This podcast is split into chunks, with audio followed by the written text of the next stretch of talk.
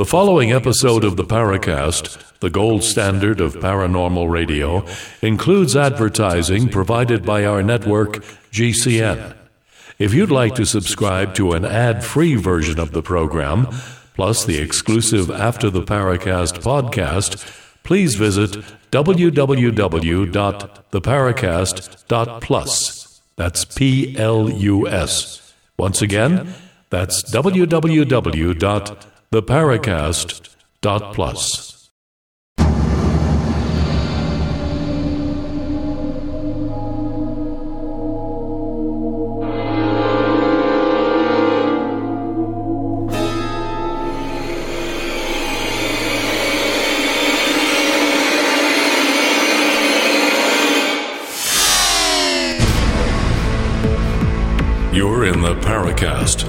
the gold standard of paranormal radio.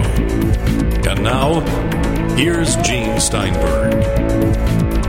So, my co host Tim Swartz and I welcome Ray Szymanski to the Paracast, and he's going to tell us about what may be the goings on at Wright Patterson Air Force Base, that legendary place that maybe we first heard about back in the early days of the UFO field, and of course, Major Donald Keyhoe and people like that. Or the possible connections with Roswell, Hangar 18, who knows? Ray, before we get started deep into this show, tell us something about your background. How does one become a worker at Wright Patterson? I was at the University of Detroit and I was um, studying electrical and electronics engineering. I got a bachelor's of science in electrical and electronics engineering, so it's a five year degree. So they had a cooperative education agreement with the University of Detroit. And Detroit was a mechanical town. You know, it was the automotive industry world headquarters.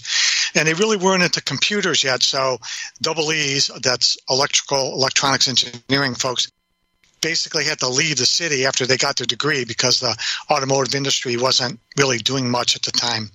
So Wright Patterson Air Force Base had this agreement with the University of Detroit. You know, we had a small class. I think we only had, we probably graduated in 1975. We probably graduated about 20 double E's out of the engineering class. And so they were quite interested in us. And the counselor for the university said, Hey, there's this great opportunity to do this work study at Wright Patterson Air Force Base. It's about a three and a half hour drive. It'd be really good for you. And they explained what the program was going to do. So four of us went down and uh, took jobs as students in a work study program at Wright Patterson. And that was in January of 1973. And that's how I uh, came to be introduced to the Air Force and to Wright Patterson Air Force Base. Now, with Wright Patterson Air Force Base, before we get to the legends, what kind of assignments did you have early on? Well, when you're a co op student, you know, you're just trying not to trip and fall on your own sword. Interestingly enough, it was my very first assignment. What they like to do is pair up a student with somebody who's like mid level in whatever that field is. And so I got paired up with a, a mid level engineer, uh, though he was a mechanical engineer. You know, he's there to show you the ropes and, you know, kind of tour you around, introduce you to people, get you acclimated and oriented to your environment. So it's like the first week, maybe the second week. And my guy, his name was Al, his, that's his real first name, said, Hey, let's go to the cafeteria and I'm going to get you a, a candy bar.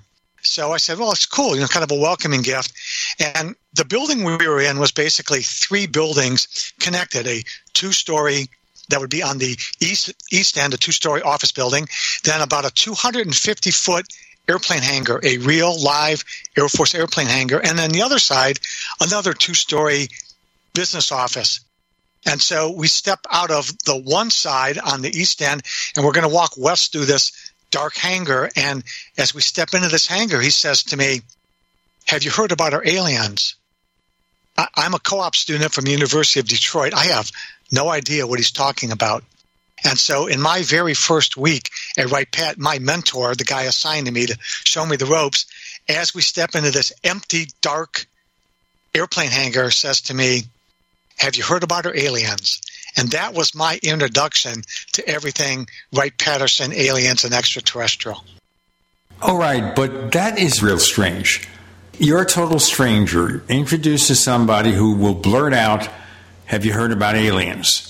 Do you think at that point maybe he was just kind of play games with you because Wright Pat had the reputation of having some association with UFO investigations?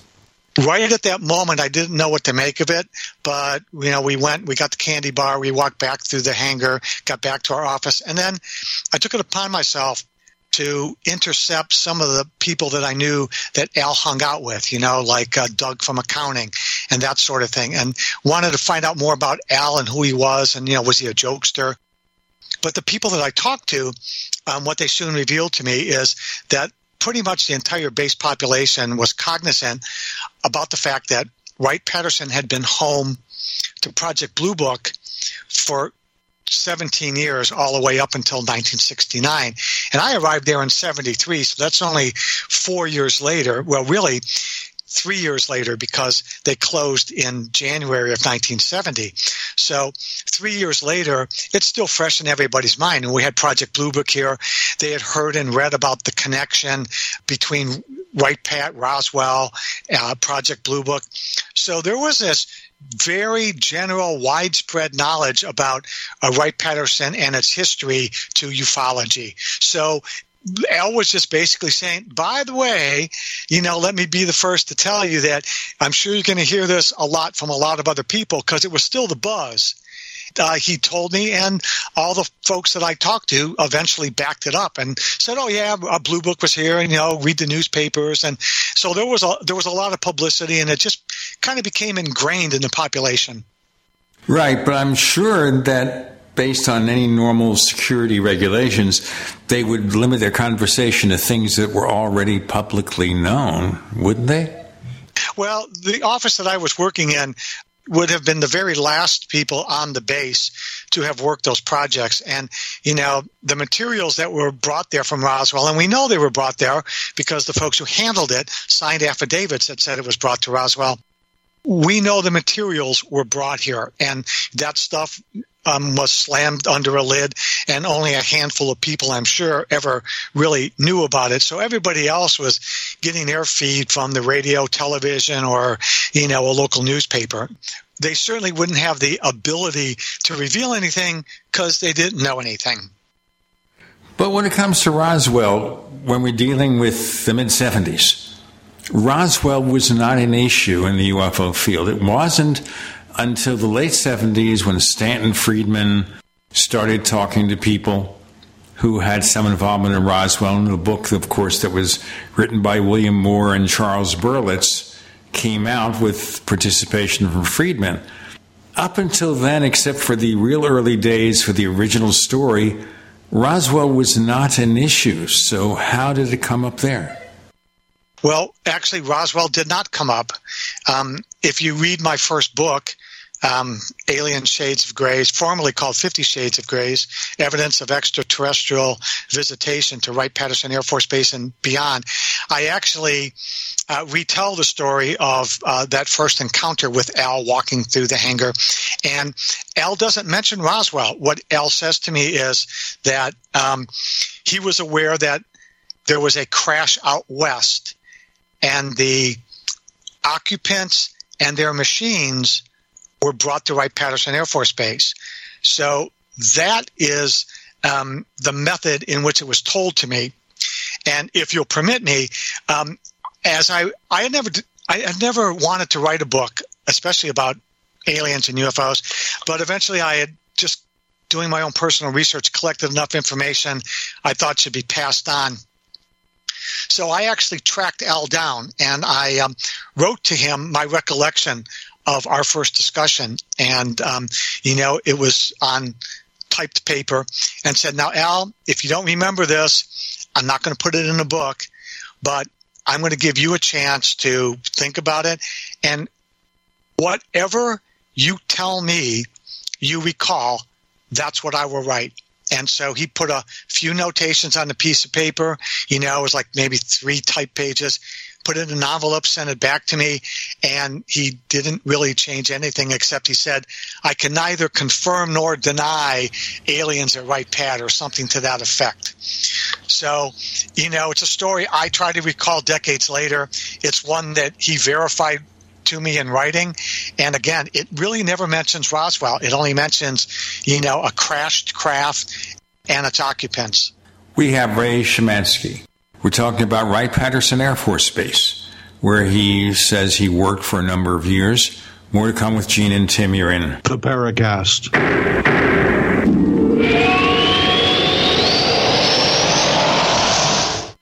Hey, listeners. I want you to have the entire Paracast experience.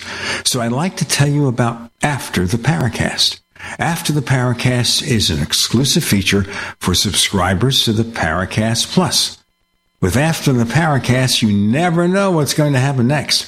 After the Paracast features color commentary, special interviews, and further conversations with Paracast guests. With Paracast Plus, you can download a very special enhanced version of the Paracast also.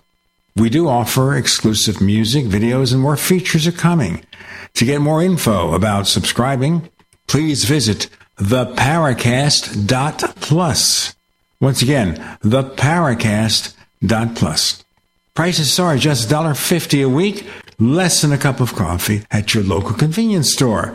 Check out theparacast.plus to learn more about Paracast Plus. Hey trader, listen up. The markets have changed. Have you changed your trading strategies? Vantage Point can help you conquer volatility. Learn to trade with artificial intelligence. Text the word money to 813-813 and discover how to predict stock market trends 1 to 3 days in advance with up to 87.4% proven accuracy. No matter which way the market moves, Vantage Point's patented AI can give you a massive edge. Text money to 813-813 to get what you need to stay ahead of markets and find your best entries and exits. Text the word money to 813 813. Trading involves financial risk and is not suitable for all investors. Past results do not guarantee future performance. By texting, you agree to the terms available at VantagePointSoftware.com slash terms and consent to receive calls and text using automated technology about offers or info by or on behalf of VantagePoint. Your consent is not a condition to purchase and can be revoked at any time. Message and data rates may apply. Text money to 813 813. Frustrated trying to get business capital? Want to take the slow process and rejection out of the equation? GCNLoans.com removes the slow, irritating approval process. Instead, get quick, simple funding. Powered by David Allen Capital, 80% of our pre qualified clients are approved in days. Pre qualify at GCNLoans.com and get your money this week. It's that easy. GCNLoans.com. That's GCNLoans.com.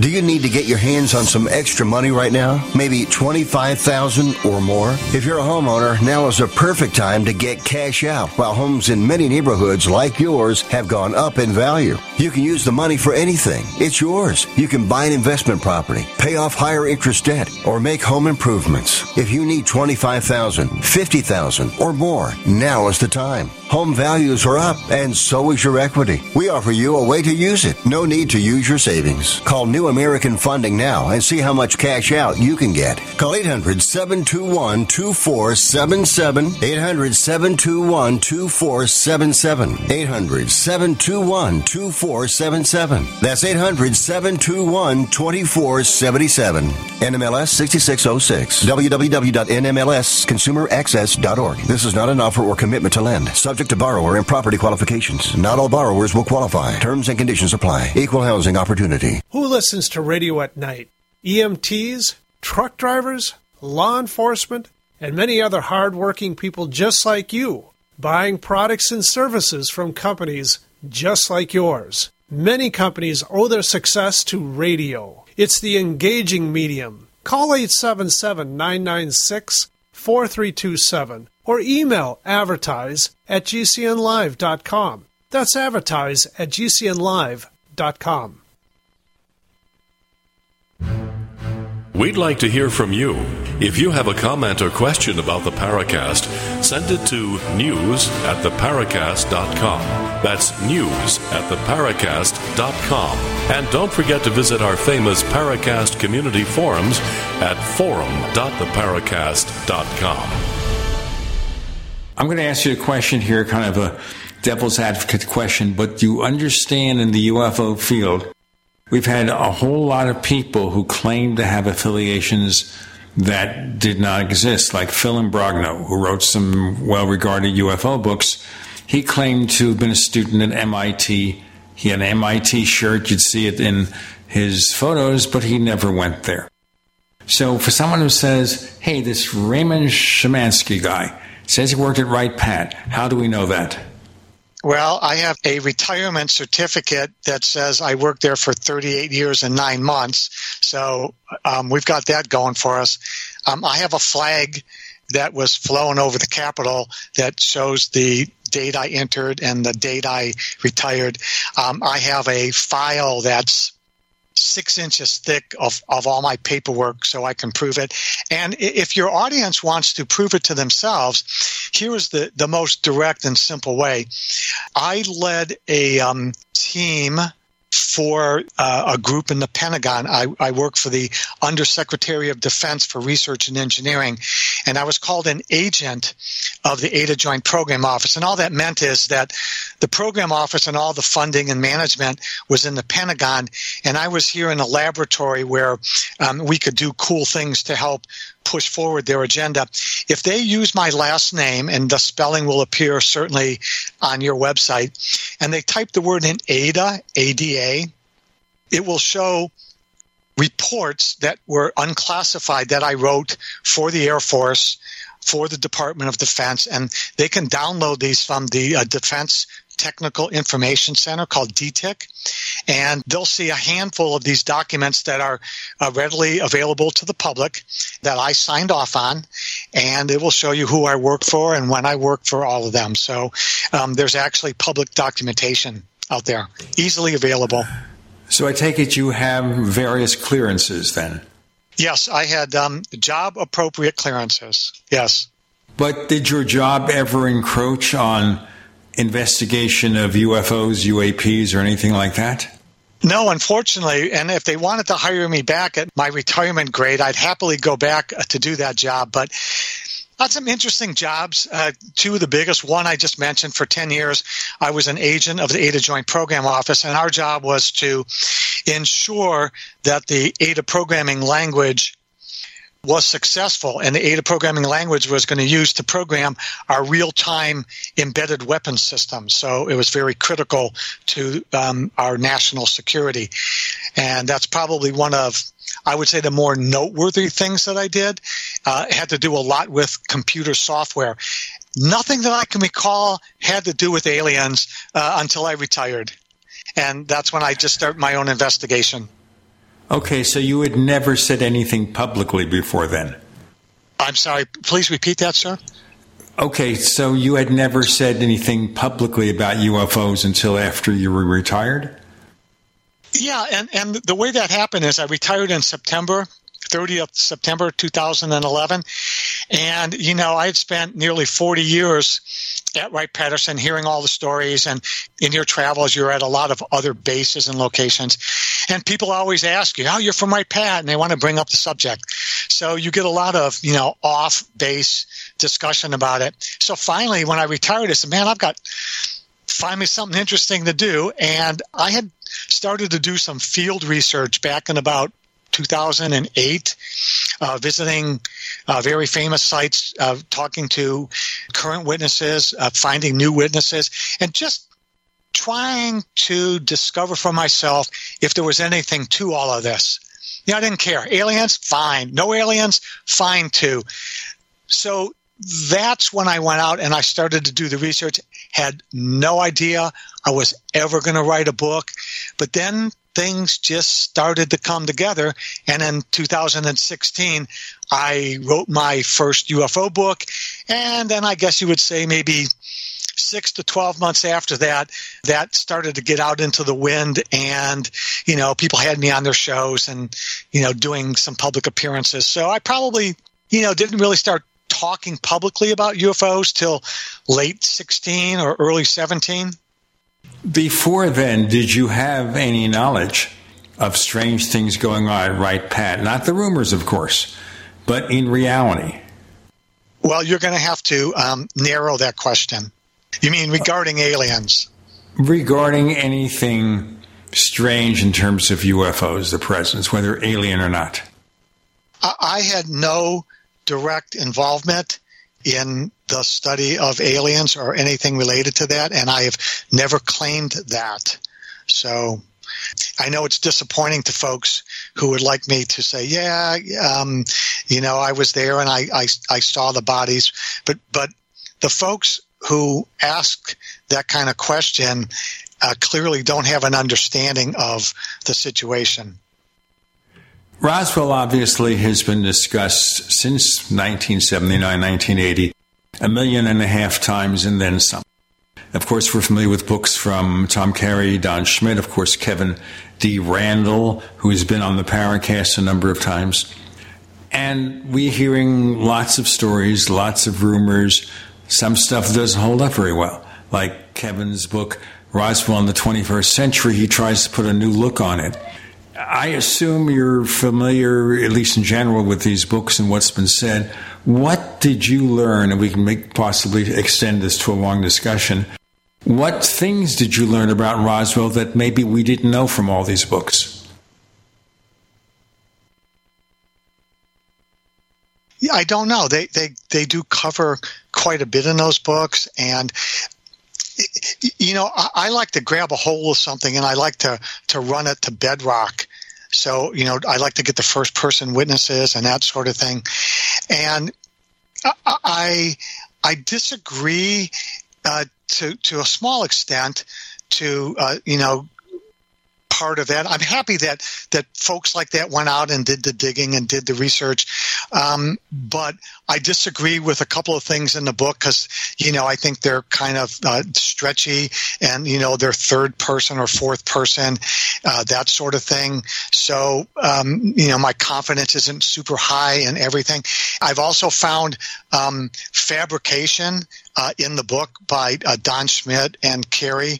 Uh, in fact, um, I, I, called them out on it personally, and um, they have yet to change that in the book. So, you know, I, I actually, they were quoting people in their Wright Patterson book. And, and I have a, I guess a special affinity for Wright Pat because I'm the only one of the three who actually worked there. And for the most part, I'm pretty sure neither of them even set foot on the base. So when they fabricate things about the Air Force or a person who would just so happen was my boss, I tend to take exception to that type of deception uh, wherein they have fabricated a story simply to sell a book or to make themselves look more important than they really are hey, we're going to have more with Ray and Gene and Tim. In fact, Ray is going to hang with us for a premium show after the Paracast for Paracast Plus members. And what that means is you're in the Paracast.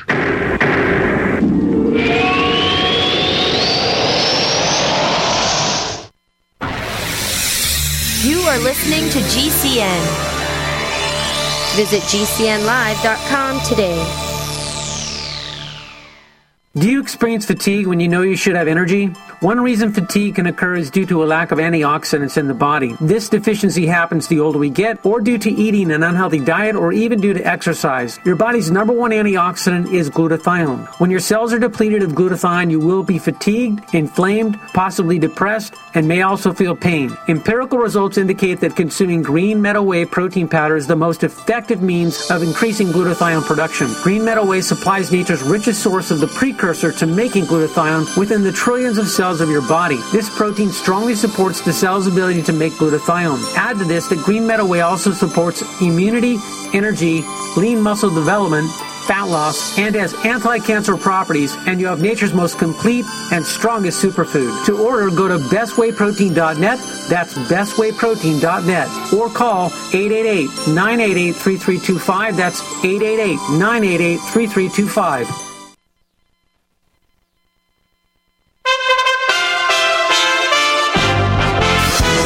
USA Radio News. President Biden is crossing the pond ahead of the state funeral for Queen Elizabeth II. People waiting in line to file past the casket were greeted by King Charles and Prince William, who made an unannounced visit. As expected, the Justice Department has filed their appeal against an order barring it from using documents seized at former President Trump's Florida estate. A Trump appointed judge denied a similar motion on Thursday. Yeshiva University, an Orthodox Jewish school in New York, abruptly suspended all student club activities after the Supreme Court lifted a hold on an order forcing the school to recognize an LGBTQ student group. Puerto Rico is under a hurricane warning as Fiona heads towards the island. Meanwhile, western Alaska is dealing with remnants of a typhoon expected to bring high winds and flooding to the region. I'm Kenneth Burns, USA Radio News. Get healthy, not high, with 100% pure CBD powerful natural pain relief from Veterans Vitality. GCN listeners, have you ever thought about how CBD may help you?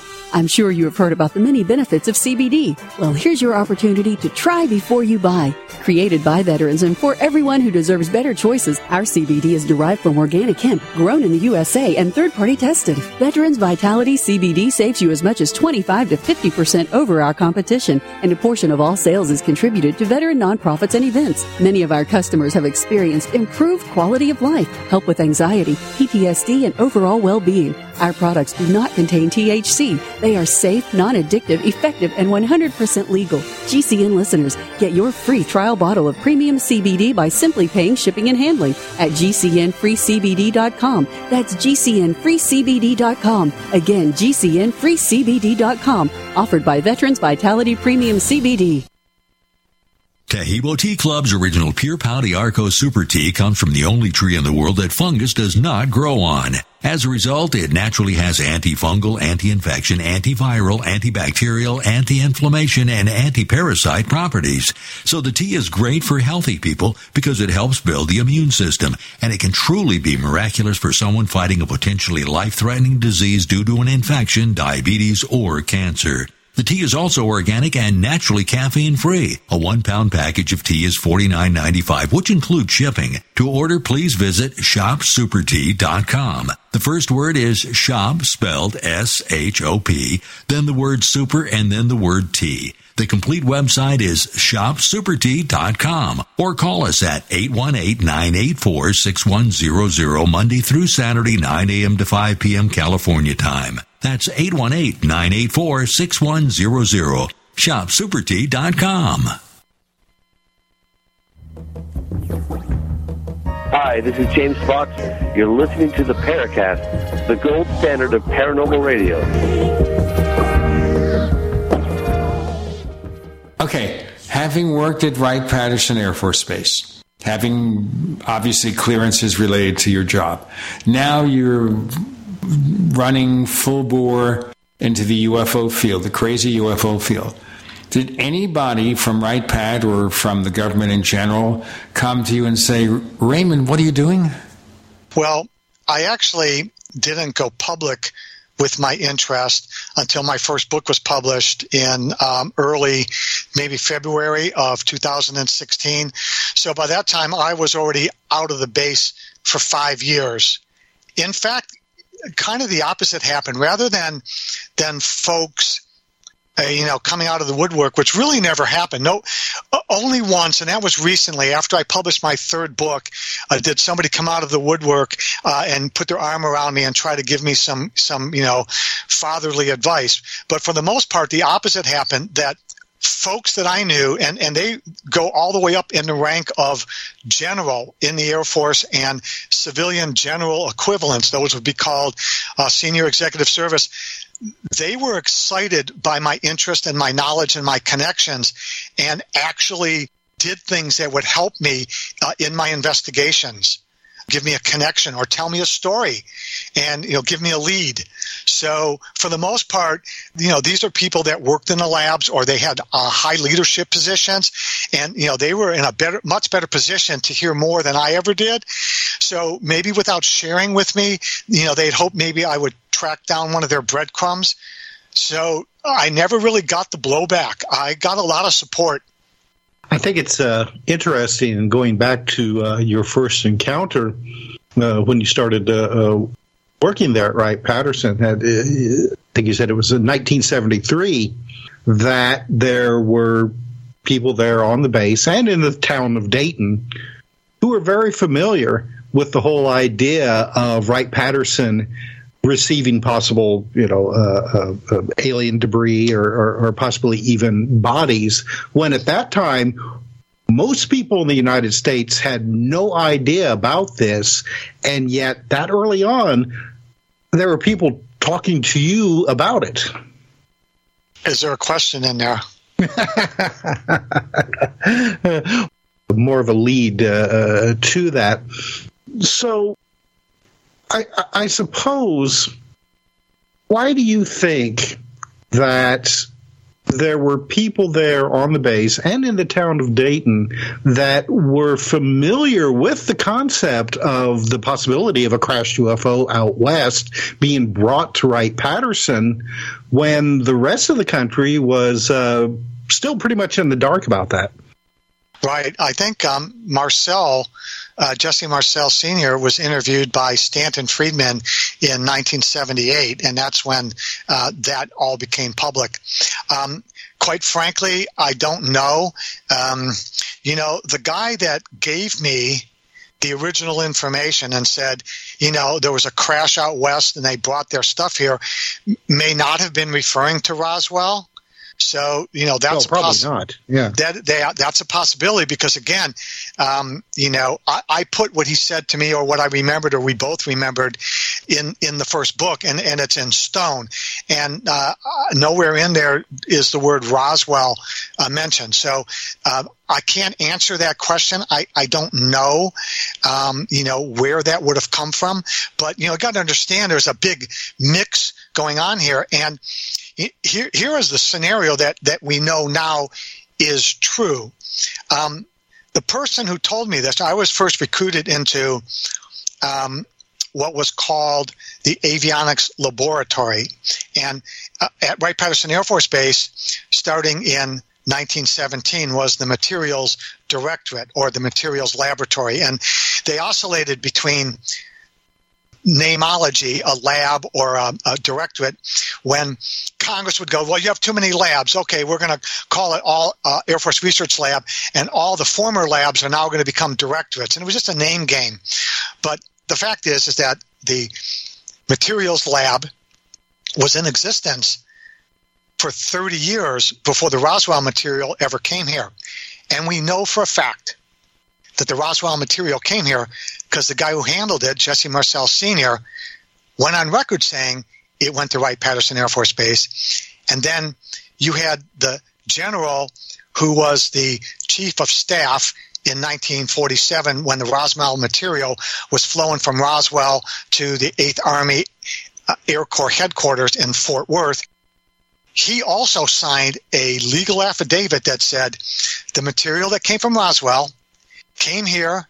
Part of it went to um, a location in Washington, D.C., and the rest of the material went to Wright Patterson Air Force Base.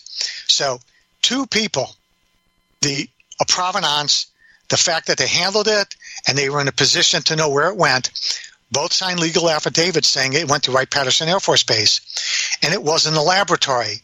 So, you know, that little tidbit may have been floating around since 1947. But we know it came to Wright Patterson Air Force Base. Could that information have trickled up to guys like Al? Quite possibly. I don't have an answer for you. It's a mystery. It is a mystery to me also. All I know is what Al told me and I wrote about, and he, he validated that story uh, prior to me putting it into a book. Okay, the wreckage is taken of a possible spaceship to Wright Patterson Air Force Base. Where on that base would that material be found? In the materials laboratory. Now, where was that lab? I'm not sure what building. I'm sure the base historian would know. In fact, the materials lab or directorate, as it's known now, could have been in multiple buildings because they have different machines or devices. You know, they might have a, a place they do a smelting and analysis. They may have uh, a place where they do, say, X-ray diffraction analysis. So uh, it may not have been in a singular building, but here's the way I see it. It would have happened. You know, they want to have the material tested The materials laboratory has um, been in business for 30 years because it was founded in 1917 uh, at Wright Patterson. The guys who are holding the material are directing all this say, okay, uh, we're taking it to the materials laboratory. We're going to have a meeting with their boss and the, the technical guys, and we're going to ask them some questions. And all we want to know is, what can you tell us about it? Does it look familiar? Um, whatever test you can run on it, and when you guys are developing aviation materials, run those tests. Just tell us what you can tell us what you know about this, and then we'll be back in you know three months. Write us a report. We'll swear you to secrecy, and that's where it'll stay. Now, people also don't understand. If you read the history, most of the material was like three inch by three inch squares, and the largest piece that anyone ever speaks about that we can prove saw it is Jesse Marcel, and he said it was like two foot by three foot. So most of the material fits in a briefcase. You know, put it on the wrist with some handcuffs, bring it to Wright Pat, have the meeting, hand it off, come back three or four months later, get one or two copies of the report, never to be seen again, and the guys got the information and they move forward with it. And that's where it sits for, you know, uh, 30 years until Jesse Marcel goes public with it unless unless there's some water cooler talk. And again, my guy was in the lab. He was a mid-level engineer and my guy eventually became a member of the senior executive service. That is the elite. That is the equivalent of a flag officer. So the guy who gave me the info Mm, he wasn't just a run of the mill mid level engineer. That's not where he stayed. He eventually percolated up through the system and became the equivalent of a flag officer. So, mull that about for a bit. You know, I just wonder about the whole logic of it, why he'd do it, why he'd single you out or anyone out, if he had that level of positioning, or maybe not when you first met him, why he do that? We got Raymond and Gene and Tim, you're in the Paracast.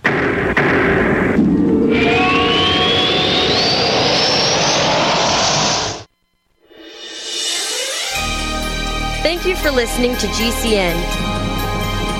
Be sure to visit GCNlive.com today. Do you need a website? Well, you can get a great deal on hosting services with Namecheap's legendary coupon code. They're offering substantial hosting discounts on shared hosting, business hosting, VPS hosting, reseller hosting, and even dedicated servers. Namecheap is preferred by millions. It's backed by a money back guarantee. Use the coupon code LEGENDARY to cash in on the special deal at namecheap.com, namecheap.com. First came Attack of the Rockoids, and it was a critically acclaimed success. And now there's The Coming of the Protectors. A former military intelligence man is contacted by a space woman in a dream, a dream that turns out to be a nightmare because evil forces on our distant planet are planning to conquer the Earth. This is gripping science fiction of the classic kind. Attack of the Rockoids and The Coming of the Protectors. Find out more at rockoids.com. That's rockoids, R O C K O I D S.com.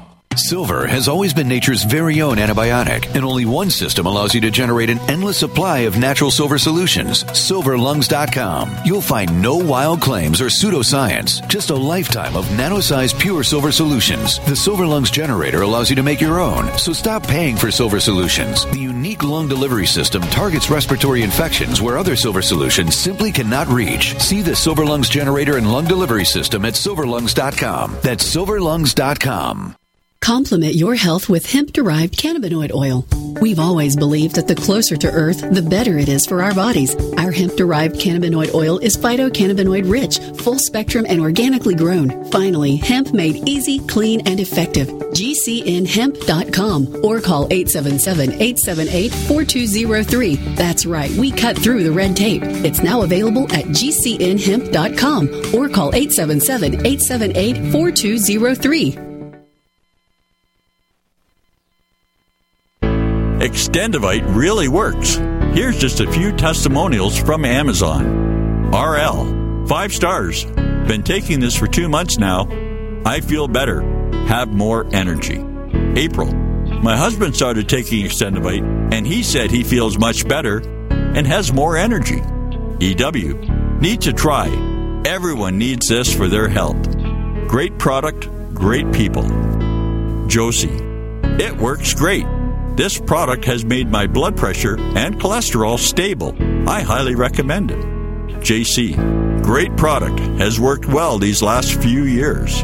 To get your Extendovite today, go to extendivite.com. That's X T E N D O V I T E.com or call us at 1 877 928 8822. Extend your life with Extendovite. Are you watching your retirement savings melt away right in front of your eyes as the economy crumbles? Well, if you have an IRA, 401k, or similar account, I need to tell you about a better way that was revealed by a Wall Street Journal best-selling book. Simply put, you can opt out of the insanity and convert your existing retirement account into the most stable physical asset in history. Physical gold and silver. Plus, this conversion might qualify you for an IRS loophole that could save you even more. Today, Advantage Gold is giving away a completely free audiobook version of the national bestseller, Gold is a Better Way. Just text the word better to 48542 to get your copy. That's B-E-T-T-E-R to 48542. By the time you drive home, this simple step may save the future value of your retirement. It's not too late if you're not prepared. You can take action now and claim a free copy. Text the word better to 48542. That's B-E-T-T-E-R to 48542. Message and data rates may apply. Advantage Gold is not an investment advisor or a tax advisor.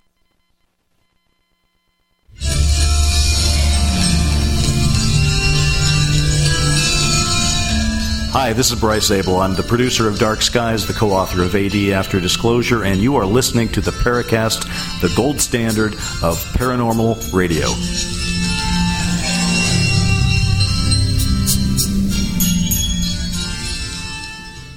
So that's the thing that's been worrying me about this. Why would the guy reach out to you, a brand new hire, and come up with this? But the most important thing is here is that if he had this position and these various positions going forward, he'd know, wouldn't he, what's going on? The full story, No. most of it. No, no. Now, that's the problem with the general public. No matter how many times we say the phrase need to know, they just ignore that and go, yeah, you worked at Wright Pat. You know everybody. No, there's 25,000 people there. I did not know everybody. And everybody who's in SES uh, doesn't get the keys to the kingdom. You know, most of the U.S. presidents were shut out. The only guy that really knew was George Bush Sr. because he learned his stuff working for the CIA. None of the presidents were read in on this stuff. How do you know that? How do I know that? Because they go public and they tell you that. And, you know, I'm, I'm trying to believe them. Uh, yeah, they're politicians, and yeah, I should take it with a grain of salt. But, you know, Clinton, they didn't tell me. Carter, they didn't tell me. Obama, they didn't tell me. You know, everybody said they didn't tell me. I asked them, they wouldn't tell me. So the issue is, you need to let it go. How he knew, maybe he took a lucky stab, uh, maybe somebody made something up and it came true. I have no answer for you. I really don't. Okay, one of the things that concerns me, and it's based on the book from Kevin Randle, Roswell in the 21st Century, the report of possible dead or dying alien beings in connection with Roswell. He said the people who reported or made that claim of alien beings, he couldn't get consistent information and suspected that at least those particular reports were not accurate. He couldn't put his hand on anything that definitely indicated bodies were found. So you're saying, of course, you're accepting that they were. What's your basis for it? Uh, no, I'm not accepting that they were. In fact, I'm awfully squishy on the whole aliens and Wright Pat thing uh, for a number of reasons. I know for a fact, the world knows for a fact, that whatever was recovered in Roswell, you know, Corona, really 70 miles to the northwest, the Roswell materials were brought to Wright Patterson Air Force Base. We know that because the guys that were in that chain, the Marcels and, and the guy who, unfortunately, the general whose name escapes me right now, who was the chief of staff in 1947 at the 8th Army Air Corps headquarters in Fort Worth, they handled the material they were managing the transportation of that material, and they signed legal affidavits saying the material went to Wright Patterson. So we have that, and to me, that that's a lock. The alien stuff came out 30 years later, and you know it just appeared to me that a lot of people wanted to be part of the story. There is no provenance like we have with the materials for the aliens, and so I've always held out that I'm a little bit skeptical about all of that alien stuff coming to Wright Pat. I'm sure about the materials.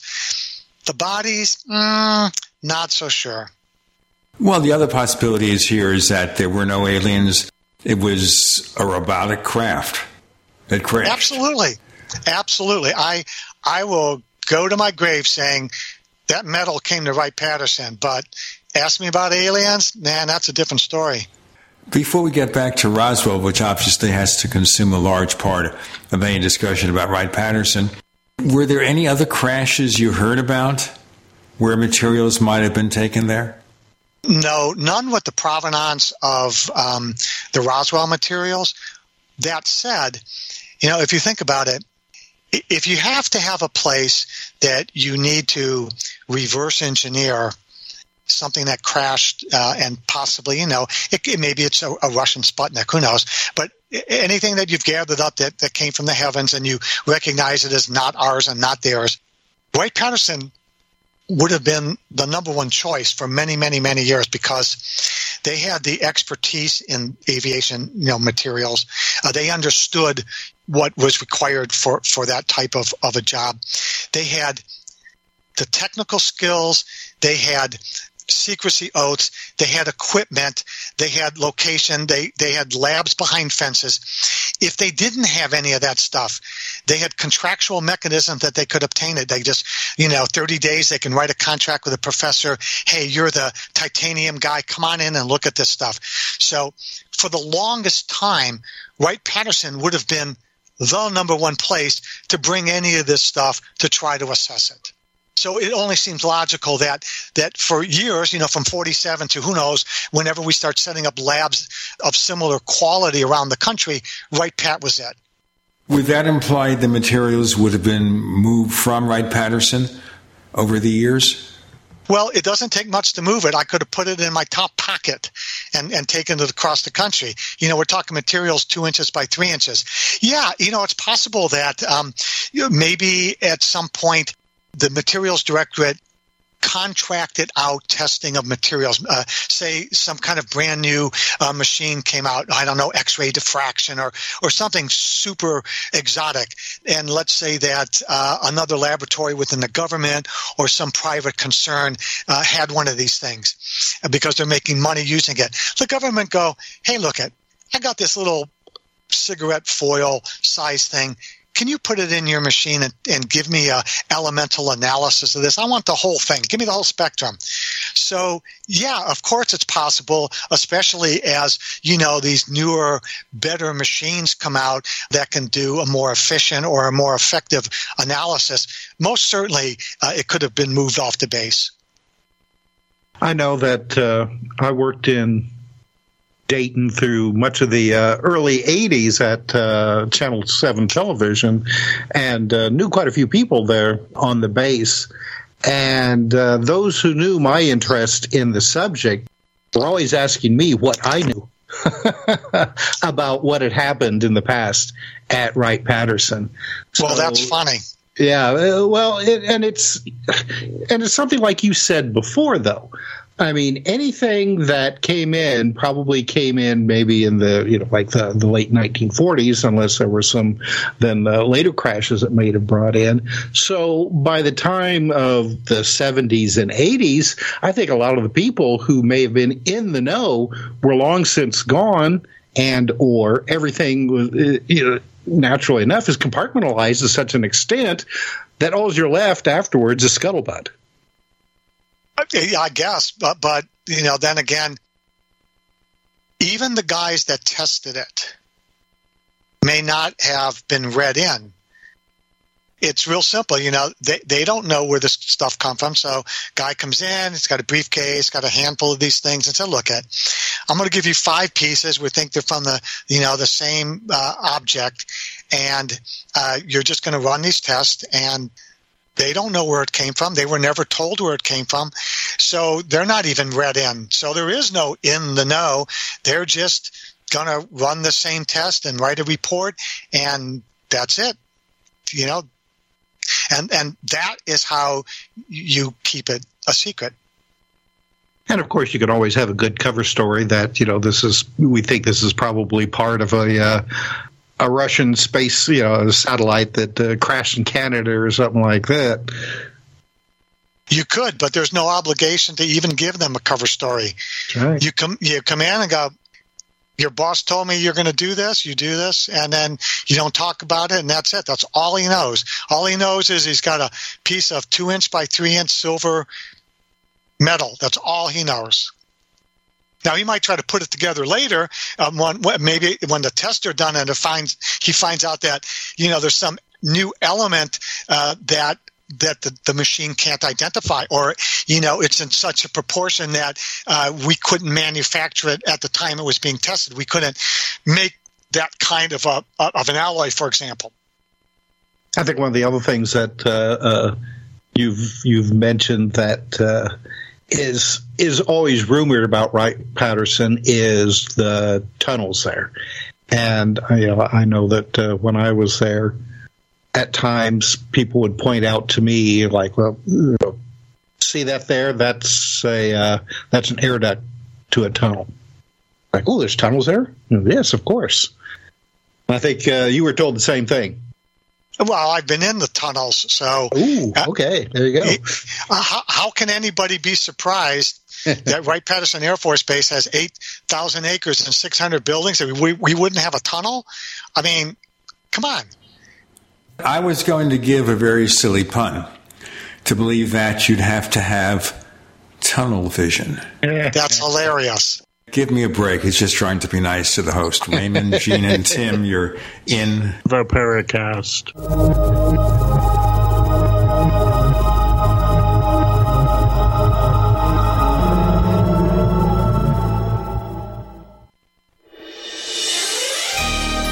Thank you for listening to GCN. Be sure to visit GCNlive.com today. Hey, listeners. I want you to have the entire Paracast experience. So I'd like to tell you about After the Paracast. After the Paracast is an exclusive feature for subscribers to the Paracast Plus. With After the Paracast, you never know what's going to happen next. After the Paracast features color commentary, special interviews, and further conversations with Paracast guests. With Paracast Plus, you can download a very special enhanced version of the Paracast also. We do offer exclusive music, videos, and more features are coming. To get more info about subscribing, please visit theparacast.plus. Once again, theparacast.plus. Prices are just $1.50 a week, less than a cup of coffee at your local convenience store. Check out theparacast.plus to learn more about Paracast Plus. Did you receive a call or message that mentioned Social Security and demanded immediate action? Did the caller know your Social Security number or other personal information and tell you that your Social Security number had been used in connection with the crime? Did you feel worried that your Social Security number might be suspended, your bank account might be frozen or seized, or you could be arrested? That is not the Social Security Administration. Social Security will not threaten you, demand your personal information, or instant payment, email or text you pictures or documents, or use a real government official's name to gain your trust.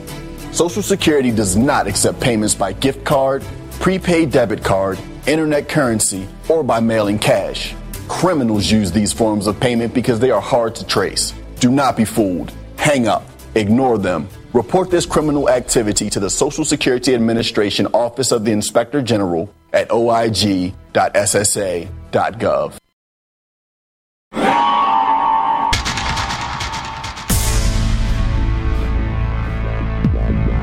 Welcome back to the Paracast, the gold standard of paranormal radio. And now, here's Gene Steinberg. As we continue, the tunnels. And I assume, do the tunnels also have just walkways or do they have some kind of instrumentation for traveling, like a little motorbike or something, or a cart? My experience has been that most of the tunnels are for utilities and that's readily available if you get on base. A lot of the buildings complexes um, have basements and there's tunnels underneath them where the hallways connect and you can literally go underneath streets or go building the building. It's just the convenience. Most of those are more of the uppity ups, generals uh, quarters and stuff. So in the wintertime, they're not walking outside going to another building. You know, but strictly are, walking, they don't have carts or rails or anything. No, no. They, the buildings are all clustered together within you know 50 feet of each other, so there's there's really no no need for that. Let's get into the great legends of Roswell investigation, and number one, of course, is the one that we talk about. Let's say this was a crashed spaceship. We've got the wreckage. Would there be anything there relates to the machinery of transport?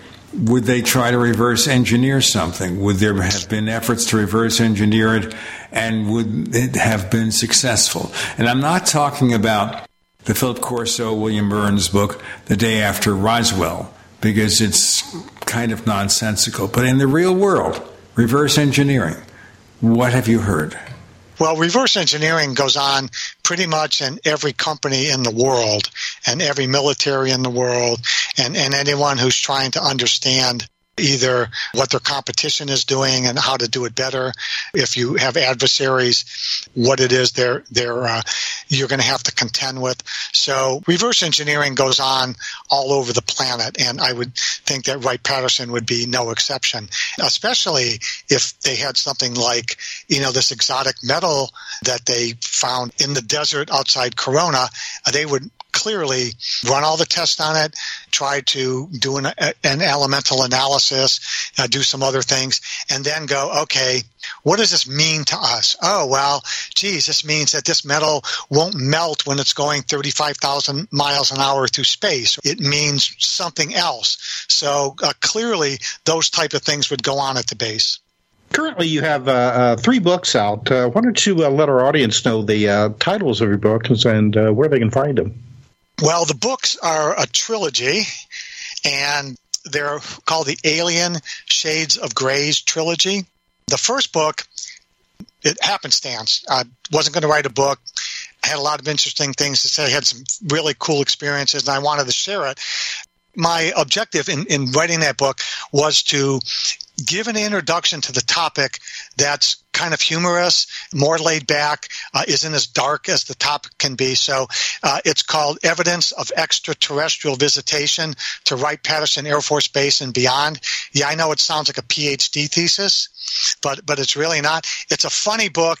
It's been endorsed on the cover by four of the top ufologists. You know, uh, Nick Pope, Preston Dennett and others, and and they all agree it's laugh out loud funny, but it's insightful. And the second book is like when Indiana Jones took a dark turn and they did the Temple of Doom. Well, my second book is Victoria's Secret Truth. And it's a story about a family that has had contact with entities uh, that highly resemble insectoids, grays, those type of things. Uh, the book uh, follows their story since childhood and has photographs of all the physical evidence uh, that they shared with me. And then the uh, final book, which is um, my opus, is called Swamp Gas My Ass. And in 1966, southeastern Michigan was being inundated with flying saucers in March of 1966, Project Blue Book sent their chief debunker, Dr. J. Allen Hynek, to the Ann Arbor area to try to debunk it all because Representative Ford and Representative Vivians from the area were their offices were just being overrun with calls by the Air Force, by police officers, all the other first responders. So Hynek comes in. He spends two days investigating 25th of March, he holds a massive press conference and he says, Folks, it's marsh gas. Well, in 2020, I tracked down a pilot for the United States Air Force who was stationed at Selfridge Air Force Base in southeastern Michigan, literally a stone's throw from where all these flying saucers were going around. And he told me an interesting story. He told me that in March of 1966, he and his wingman intercepted one of those flying saucers that eventually became known as a swamp gas UFO. So I interviewed him for over 30 hours. Um, I got the memoirs of his wingman through the wingman's family because he had passed. I um, used formerly top secret Umbra NSA documents to uh, document some of the stories he told me. And uh, it is the true story of the swamp gas UFOs. And all of these books are available on Amazon. Let's go back to the first book here because your subtitle is Evidence of Extraterrestrial Visitation to Wright Patterson Air Force Base and Beyond. So far, what we're talking about here is recovering metallic fragments of something that crashed at near Roswell, New Mexico. How do we take the stretch then that this material represents an extraterrestrial craft? Yeah, you know, I guess you could call that literary license. It's only because just about everybody in ufology that's ever studied the case has has connected that material to extraterrestrials. So uh, it's really not a stretch. Um, I guess ninety five percent of the, the the ufology people have made that connection. But what is Ray's connection? What do you think? Oh, there's there's no doubt in my mind that we have been visited um, by extraterrestrials, if you will. Um, maybe not in that case. Maybe, maybe you know th- those were drones. I don't know.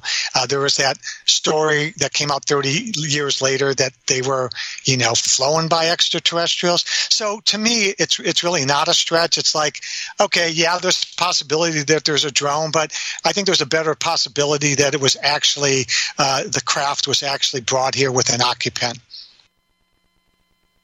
you wouldn't think it could possibly be something that was a test aircraft from someone. Not a chance. Okay, so the wreckage may have stayed at Wright Patterson, but could have been sent off elsewhere. We have no idea where. Private industry, whatever. It could still be worked on today. Absolutely. In, in a hundred different locations after all these years, what? After 75 years. After 75 years since the original event. Well, do we, what do we know? Go ahead. No, what I'm saying is, after 75 years after the original event, do you think at this point we know stuff? Or is this something that has remained incomprehensible to people? Um, I think we we know a heck of a lot more because as our testing capabilities increase, our knowledge would certainly increase. You know, nowadays um, they can for twenty five thousand bucks you can buy a gun and point it at a piece of metal, and within a few percentage points, it'll give you a full elemental analysis of what that is made out of. Um, you know, years ago they had to run a, a lot of chemistry against those metals uh, to find out what they were comprised of. So, uh, you know, as our testing technology has increased, uh, we certainly know a lot more about it. Now, can we manufacture what we found yet? I don't know. We don't hear a lot about that. Uh, you do hear a lot about, well, uh, you know, it's got all of these strange elements in this strange mixture, and we don't know how to make that in, you know, uh, in a stable uh, configuration. We have more to come with Raymond and Gene and Tim. You're in the Paracast.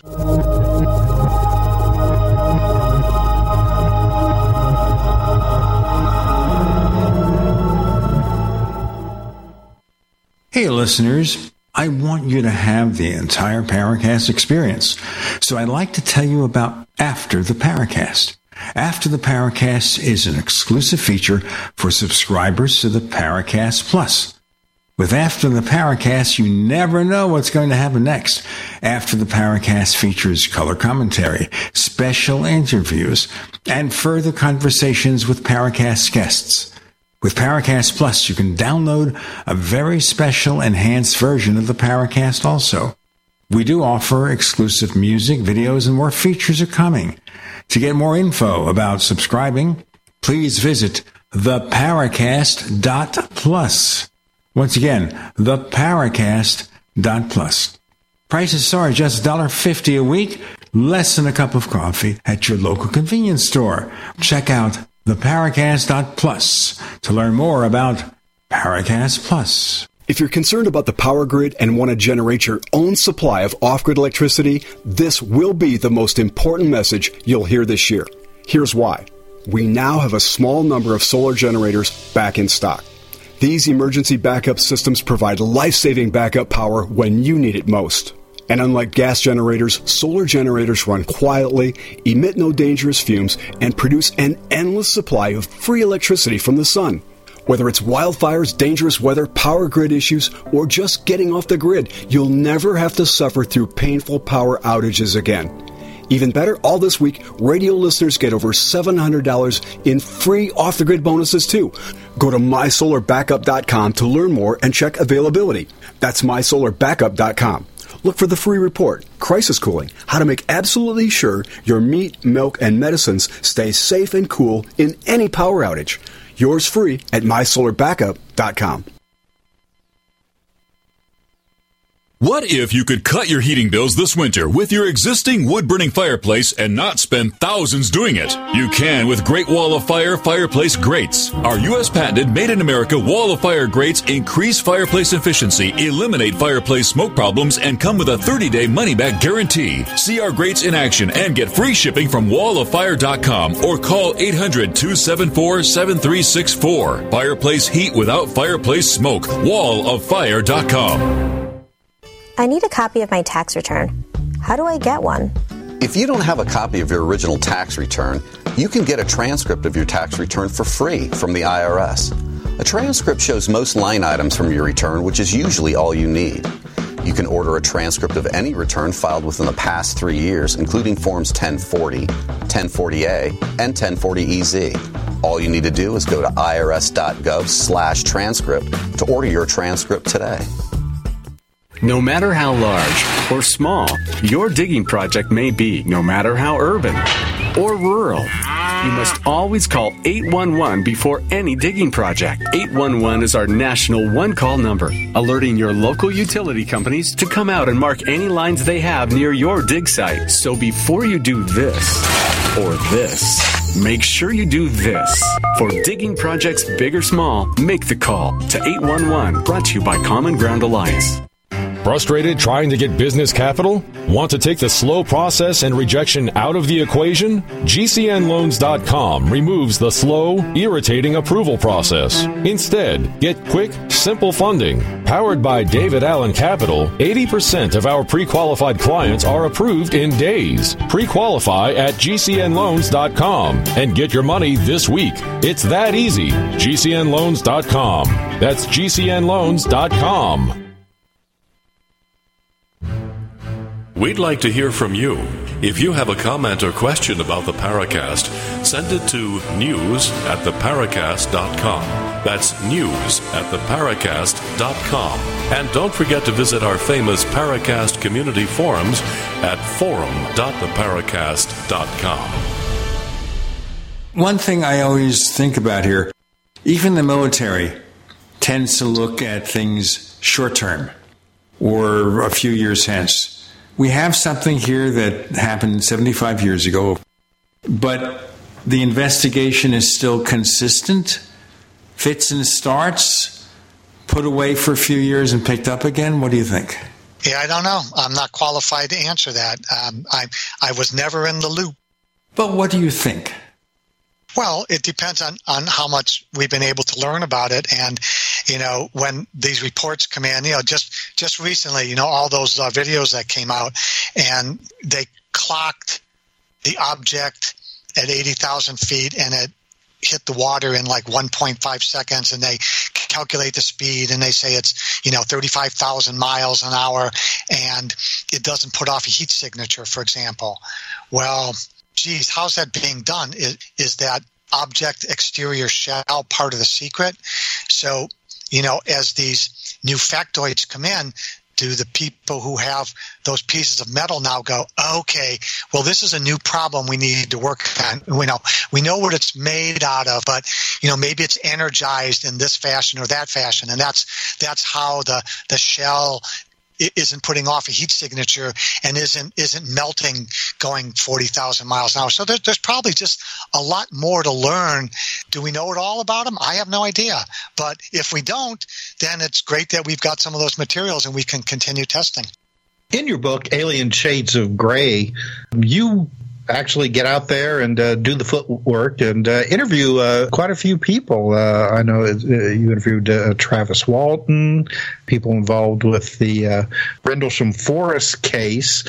Why don't you tell us about some of these interviews that you did for your book? And I mean, you know, anything revealed to you that you were like, wow, I didn't know that before there were a lot of things revealed to me that I didn't know before, but yeah, I promised not to reveal those things.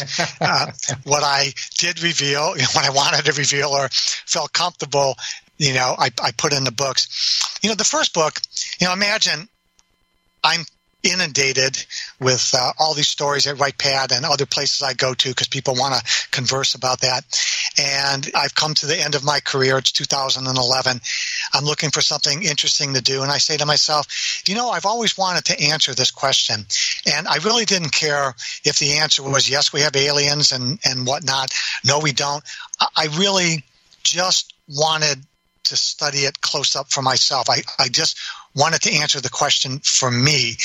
And I felt that the best way to go about it was to go back to the scene of the crime. And so there are four crime scenes in my first book.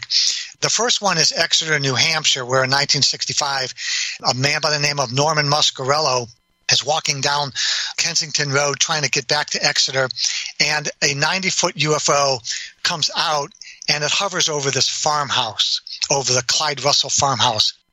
And um, he eventually uh, gets into town and goes back out to the site with a police officer, and the object comes back over the head, and a second police officer shows up. So it's on record that the three of them are standing underneath a 90 foot UFO 100 feet over their head for 10 minutes. The rest of the town has seen it. It's written in the book incident at Exeter by John Fuller becomes a very famous story. So I find myself in the Boston area and I got an afternoon and I had done a lot of study. So I go to the Clyde Russell farmhouse and who do I find there? I find the son of Clyde Russell. He's 80 years old. And he takes me around the property and he shows me where the UFO was and he showed me where Norman was when he first encountered it. And he gives me names of people who also saw it but didn't go on the record because they had prominent occupations. He takes me to a couple of their houses. He lets me interview them. It's a fascinating thing. This happens in 2008. And I'm going, holy cow, there's something to this. So I start to do my research, and as the years go on, opportunities happen. Um, I get to meet Colonel Halt. I get to meet John Burroughs of uh, Rendlesham fame. I eventually get to get to know Jim Penniston, who actually wrote the endorsement for my most recent book. I got to spend a day with Travis Walton at the site of his incident. And so now I'm I'm doing what I promised myself I would do.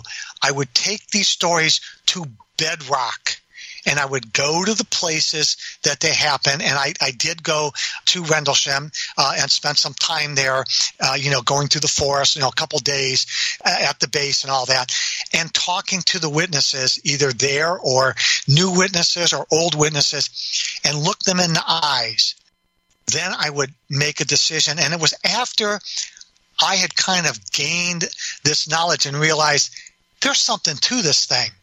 There's a lot of smoke here. There's a, there's a lot of fire here. That's when I thought, you know what? I'm going to put this out there because I can present this material in kind of a a lighthearted way, and that's what I wound up doing.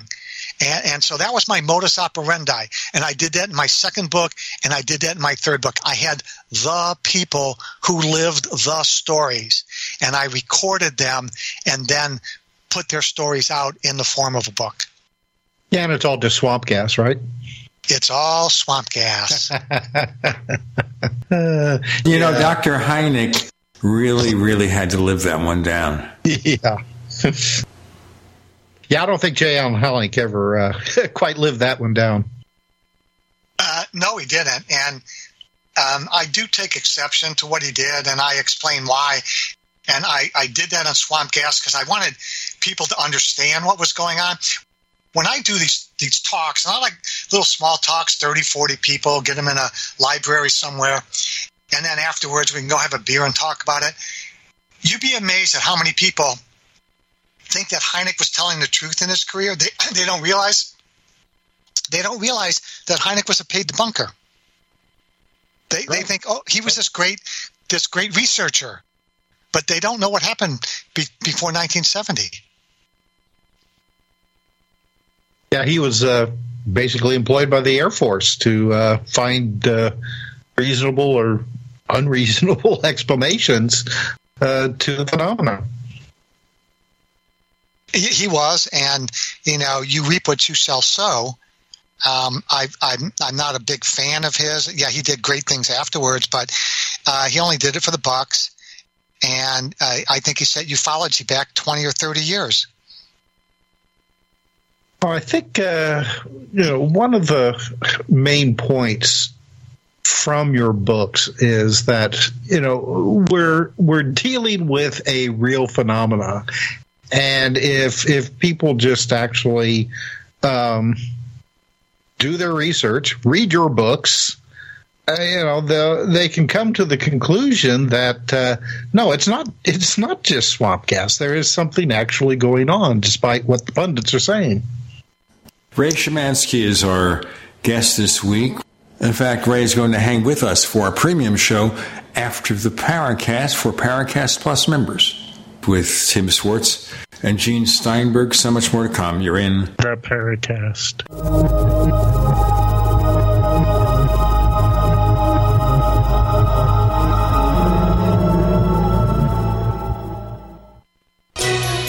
Thank you for listening to GCN. Visit GCNlive.com today. Silver has always been nature's very own antibiotic, and only one system allows you to generate an endless supply of natural silver solutions. SilverLungs.com. You'll find no wild claims or pseudoscience, just a lifetime of nano-sized pure silver solutions. The Silver Lungs generator allows you to make your own, so stop paying for silver solutions. The unique lung delivery system targets respiratory infections where other silver solutions simply cannot reach. See the Silver Lungs generator and lung delivery system at SilverLungs.com. That's SilverLungs.com. Anytime, any place, anywhere. Radio remains the most intimate of all forms of media. At home, at work, in the car, on smartphones. Over 90% of consumers still listen to radio every week. That makes choosing radio as a place to advertise your business one of the best decisions you can make. Email advertise at gcnlive.com and partner up with an experienced GCN representative. Advertise at gcnlive.com. Easy, affordable, effective.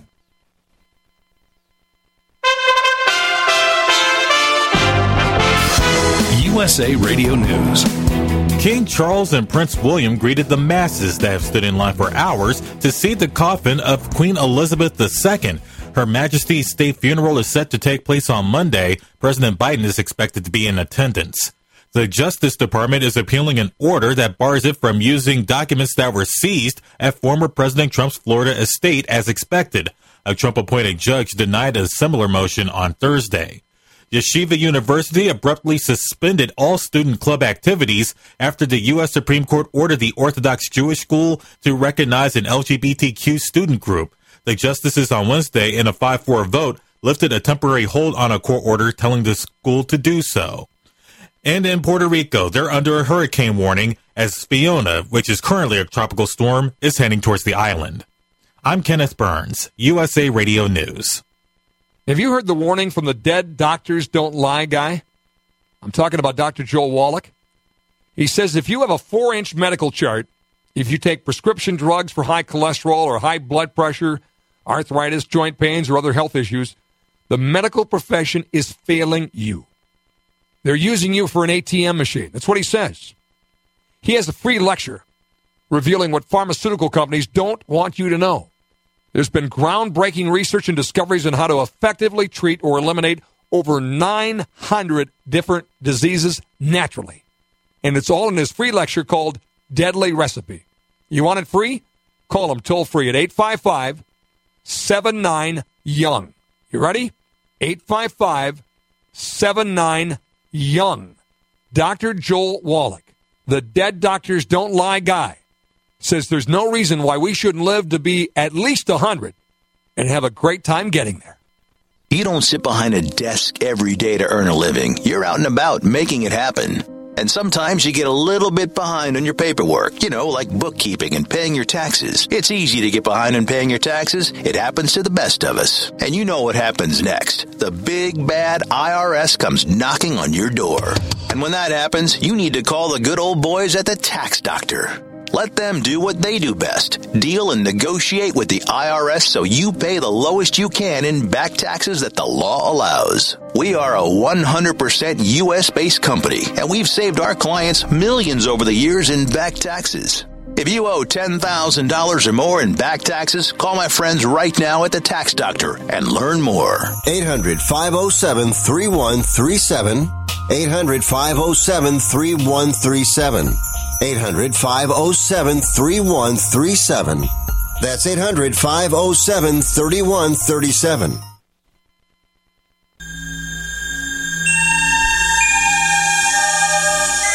This is Jacques Vallée. You're listening to the Paracast, the gold standard of paranormal radio.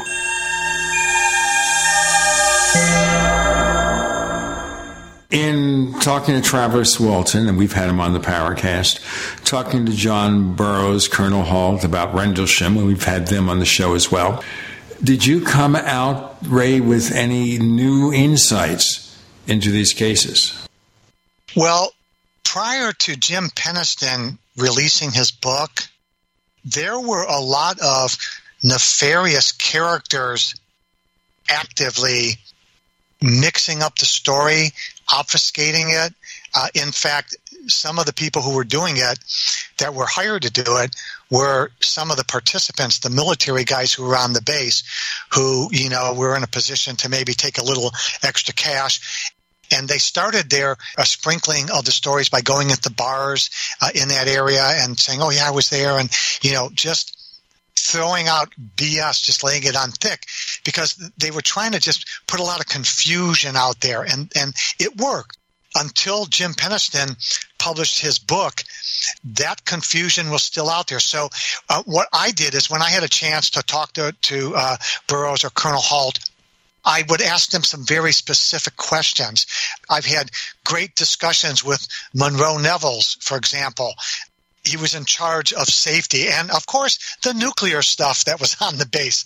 So so i asked them very specific questions because i i was maybe trying to run some factoids uh, that i thought were important to me to understand to be true or false and then i could i could make some progress in understanding uh, the validity of the case and the nuances. They would help me along uh, by maybe correcting things like uh, you know were you actually called out to do this? What were the exact dates? You know a lot of that was in the balance until jim penniston came out with his book those factoids are nothing that you know are, are in public at, at, at, the time but they probably i mean aren't public now but at the time they probably were known to a very limited audience. And uh, so to answer your question yeah i'm sure at the time uh, i could have scooped somebody on it but but i was not in a real position to you know tell people what was told to me uh, largely in confidence. Um, so yeah now with travis that was really interesting. You know, um, you're aware that Jennifer Stein uh, did that movie Travis uh, Walton, right? Right. Yes. Okay, so good. Everybody's nodding their heads. So um, here I am at one of the international UFO congresses, and I knew that at the end of that week, I was going to try to locate by myself the site of the Walton incident and and i had uh, talked to people uh, i had uh, done studies and maps and i knew i could get within 100 yards so i'm there and i'm at a dinner with jennifer stein. And i tell jennifer what my plans are that hey i'm going to uh, find this place and you know any help she could give me would be greatly appreciated. So before i could blink my eye jennifer turns and goes hey travis come over here. I'm like what it turns out he was at the end of the table there was like 20 of us at, at this dinner and she calls travis over and the deal was is i had my professional camera with me she said, I want you to take photographs of some of these tree stumps because they're very unusual, and I might put them in my movie. Well, it, it did in fact happen. I took the photos when I went up there with Travis because he's the one who pointed out the stumps that I needed to photograph, and those photos made it into her movie. But the deal was, Ray, if you go shoot those photographs for me, I know somebody who's going to show you where, where it happened to Travis. And so Travis is standing there and she goes, uh, Travis, next week Ray's going to go to the site. I want you to go with him. It blew my mind. I'm like, this is way beyond the help that I was asking for, but man, I'm going to take it. So um, I went up there for a couple of days. Uh, Travis met me. Uh, we spent from about like two o'clock in the afternoon till about seven o'clock, um, maybe six thirty in the evening, uh, shooting photos, uh, showing me the tree stumps. And here's what he does, and I want to, I want to uh, share this with your, um, you know, your your audience the sun is going down. It's late February, and it's kind of like the same seasonal thing because this stuff happened in November. There's a light snow falling. Yeah, there's just a, a glint of sunlight, and I don't even ask him, but he starts to point, and he goes, "You see that road over there?" And I'm kind of like, "Yeah." He said, "Well." That was a logging road, and we were coming down that road, and he's pointing, and I'm following his finger, and he says, "You know, we got to that point right there, and we're looking up at, to where we're standing and I see this light. And he's telling me the story as it happened. As I'm standing there in the fading daylight, and it's just me and Travis, and he's telling me the story.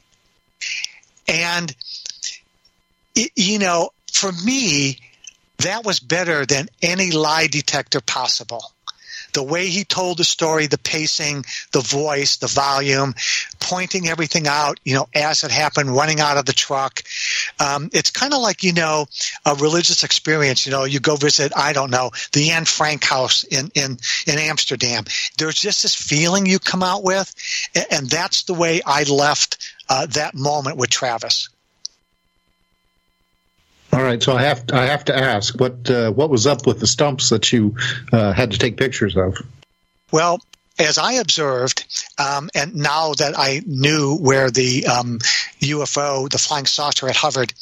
Um, there was a centroid, and um, starting at about um, 15 feet out, uh, think of I don't know, like um, spiral.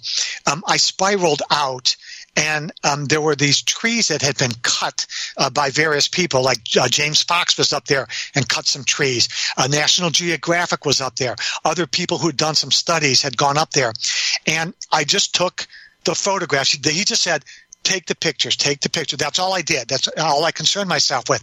But then I marked them on a map you know, like you're tree A1 and you're at six o'clock, 15 feet from this centroid, and you're A2, I'm moving clockwise, and you're 18 feet out, and whatever. And I also had an aerial photograph that I could reference later.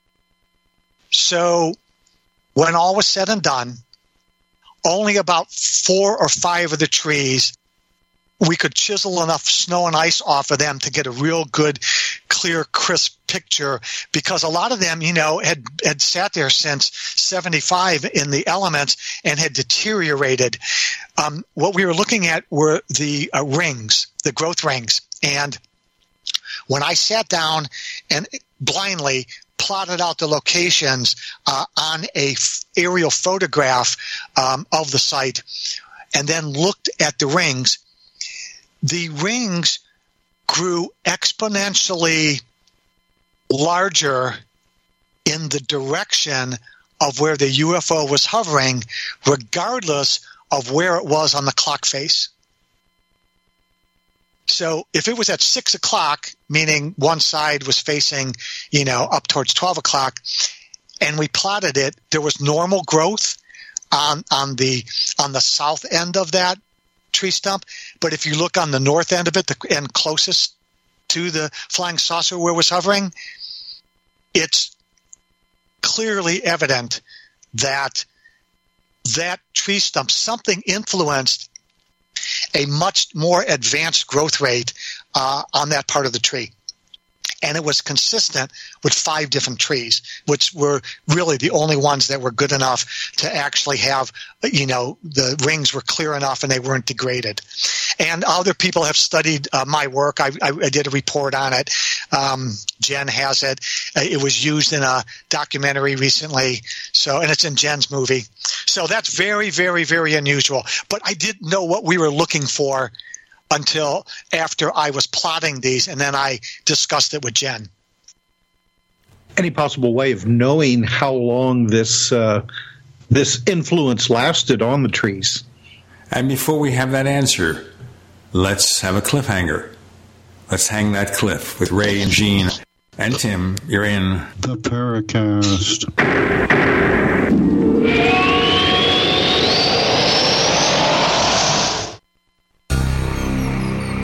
You for listening to GCN. Visit GCNlive.com today. Do you need a website? Well, you can get a great deal on hosting services with Namecheap's legendary coupon code. They're offering substantial hosting discounts on shared hosting, business hosting, VPS hosting, reseller hosting, and even dedicated servers. Namecheap is preferred by millions. It's backed by a money back guarantee. Use the coupon code LEGENDARY to cash in on the special deal at namecheap.com, namecheap.com. First came Attack of the Rockoids, and it was a critically acclaimed success. And now there is The Coming of the Protectors.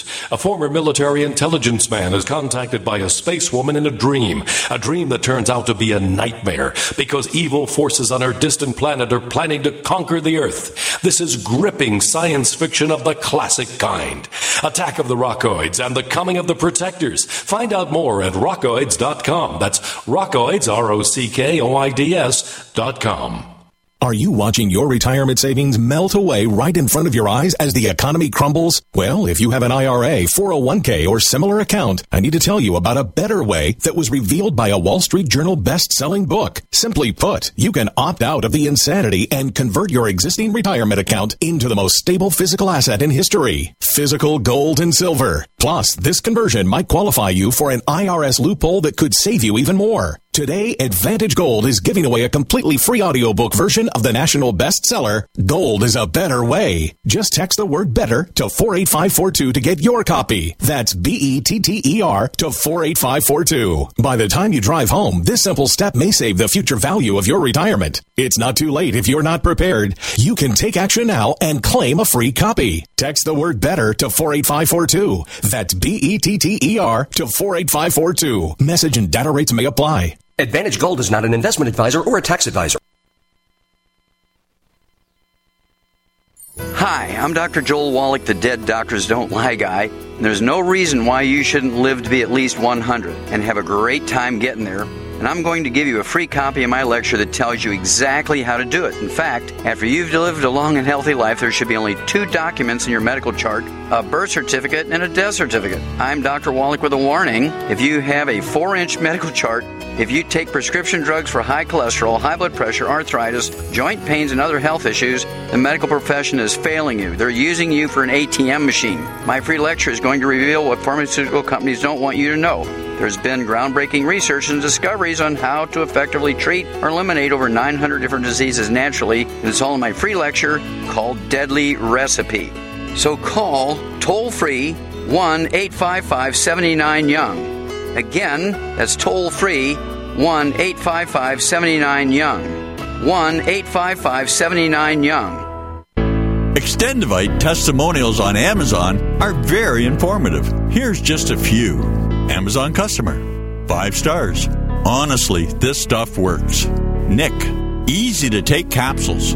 For those who can't handle the liquid drops, easy to take Extendovite capsules do the same job. Karoka Fam works great. Like Extendovite very much. Seems to work as advertised. Thanks. Arlene, five stars. Love this product, Extendovite. Terry W., five stars. Can't say enough. Great product. Freya, five stars. I just ordered another. To get your Extendovite today, go to extendovite.com. That's X T E N D O V I T E.com or call us at 1 877 928 8822. Extend your life with Extendovite.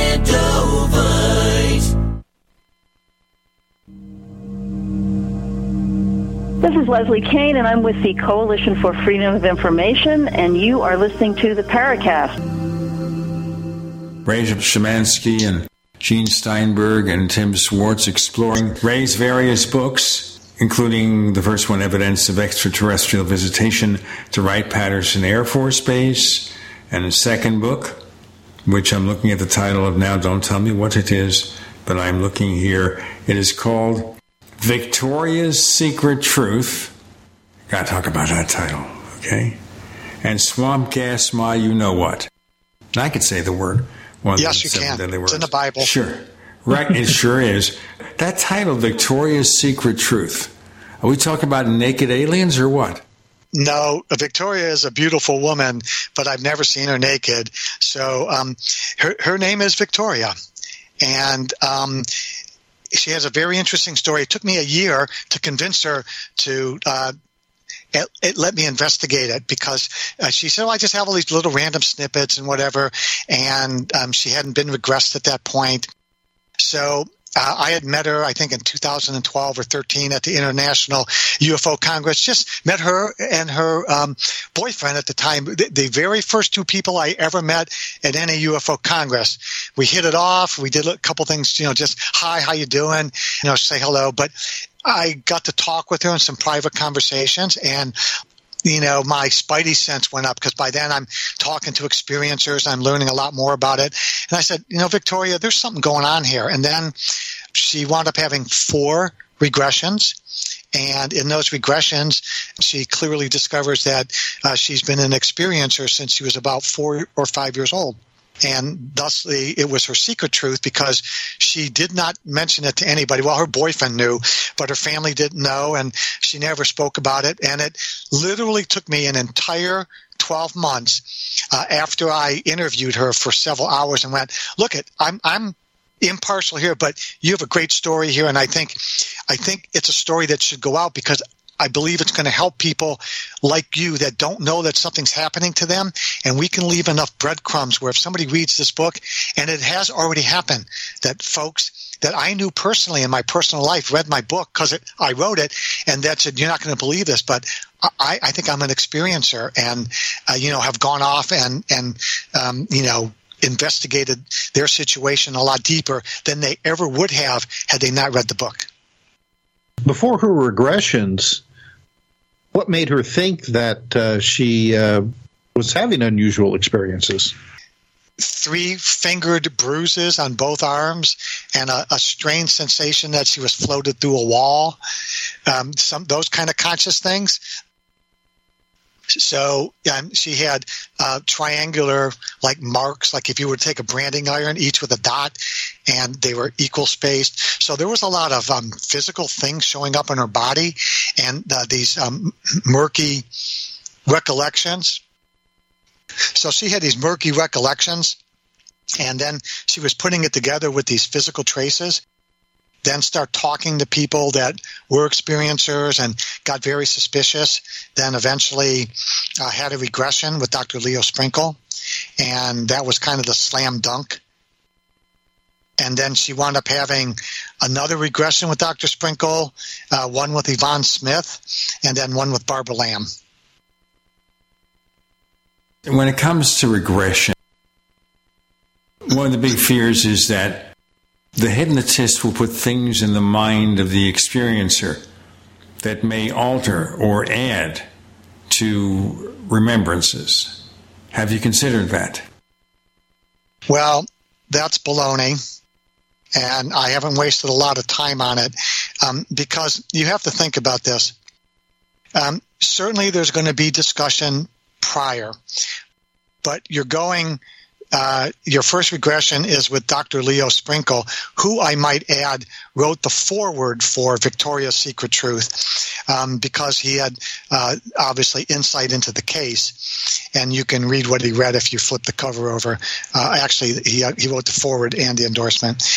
Um, it does him no good to uh, try to influence her into saying something that he already knows is true because he's done 2,000 uh, experiencer regressions by then, and he knows that it's not going to do his client any good. So there's absolutely zero motivation for any reputable person uh, like uh, Dr. Sprinkle to do anything like that. Now, I will tell you that I had a conversation with a psychiatrist who works for the Central Intelligence Agency. And that psychiatrist tried to convince me that all of these regressions were hokey. Well, it immediately told me what side of the fence um, they were sitting on and what their agenda was in having a meeting with me. Um, so when that person told me about what you just mentioned as a possibility, um, I knew that no reputable uh, hypnotherapist would ever do that. I'm not saying they would do it deliberately. I'm saying that the process no, they're trained. may result would never happen. Would never. There's no need to. Now there is there is a there is a path where they'll say, "Look at what do you want to investigate?" And they'll say, "All right, I remember being on a ship. It was silver. They they had me down, and the guy at the end of the table was a reptilian. So they've given them that information." They will certainly use that information to try to go forward. And they'll say, okay, Victoria, you told me you were on a silver ship. They laid you on a table, and at the end of the table was a reptilian. Let's go from there. That's what they will do. They will not go, tell me about the grays that are sitting next to you. So throw that out the window. Throw it out. Not going to happen.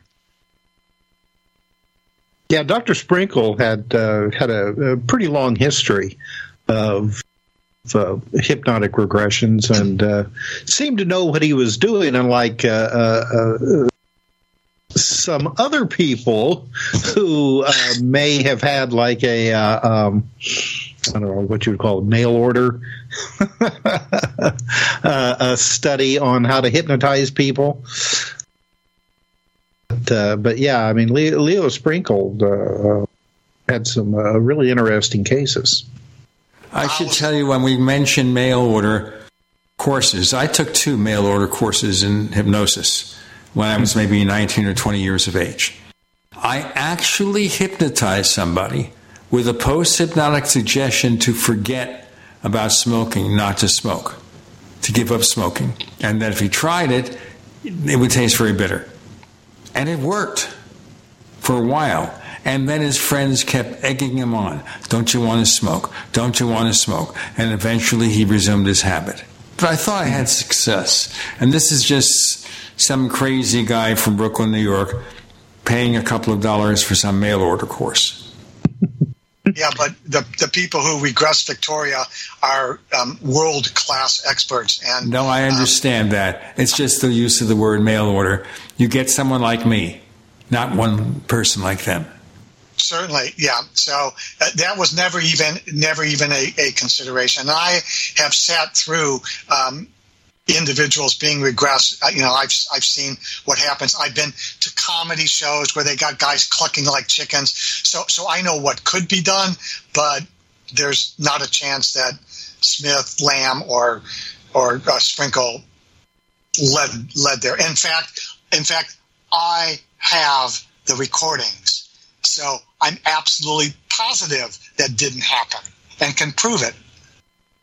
Well, I just think of a post hypnotic suggestion here that ET made them cluck uh, like chickens. Huh.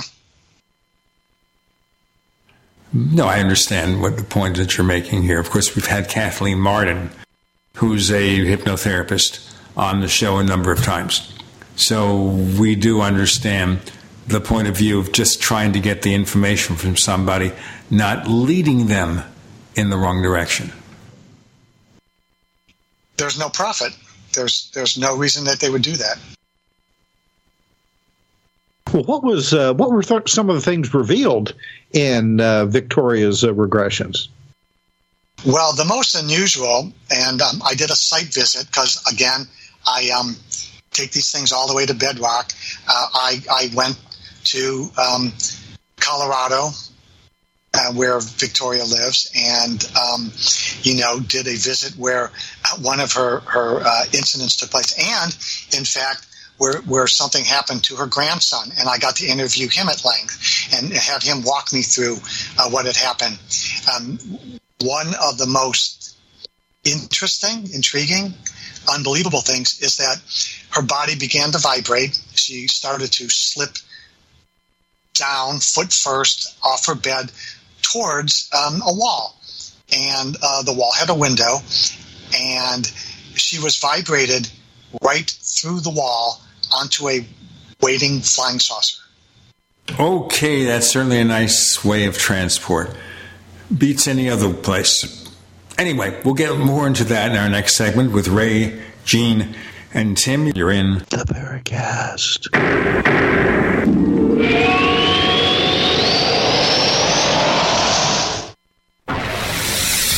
You are listening to GCN. Visit GCNlive.com today. Attack of the Rockoids has been well received by critics and readers alike. It's a thrill a minute story you'll never forget. A former U.S. military intelligence officer is haunted by intense dreams about a beautiful woman pleading for his help after a terrible battle in outer space. But the dreams turn out to be true and thrust him into a telepathic love affair with a woman whose faraway planet is intent on destroying the Earth. And now the gripping tale continues in The Coming of the Protectors. It's the second book of the Rockoids trilogy, a galaxy spanning adventure that pits our hapless heroes against powerful, fanatical enemies that threaten the lives of freedom loving beings everywhere. Attack of the Rockoids and The Coming of the Protectors. Classic science fiction at its best, available now. For more details, visit rockoids.com. That's R O C K O I D S dot com. Americans have the most colorful language in the world. And that vibrant language is our basis for thinking in big ways, new ways, efficient ways, and better ways. Americans have freedom of speech. The pairing of our colorful language and freedom of speech has made us the people and the nation that we are today. Imagine what it would be like not having the freedom to speak our minds, communicate our thoughts and ideas, and hear those from others. Americans have a passion for and yearn for the truth. There are those who want to destroy our freedom and right to hear the truth. The truth is under attack. GCN is under attack. I'm asking our fellow broadcasters and you to rise up and help us defend our right to free speech. Would you like to join us? Please consider visiting savegcn.com. Please help us bring you the truth 24 hours per day. I'm Vincent Finelli.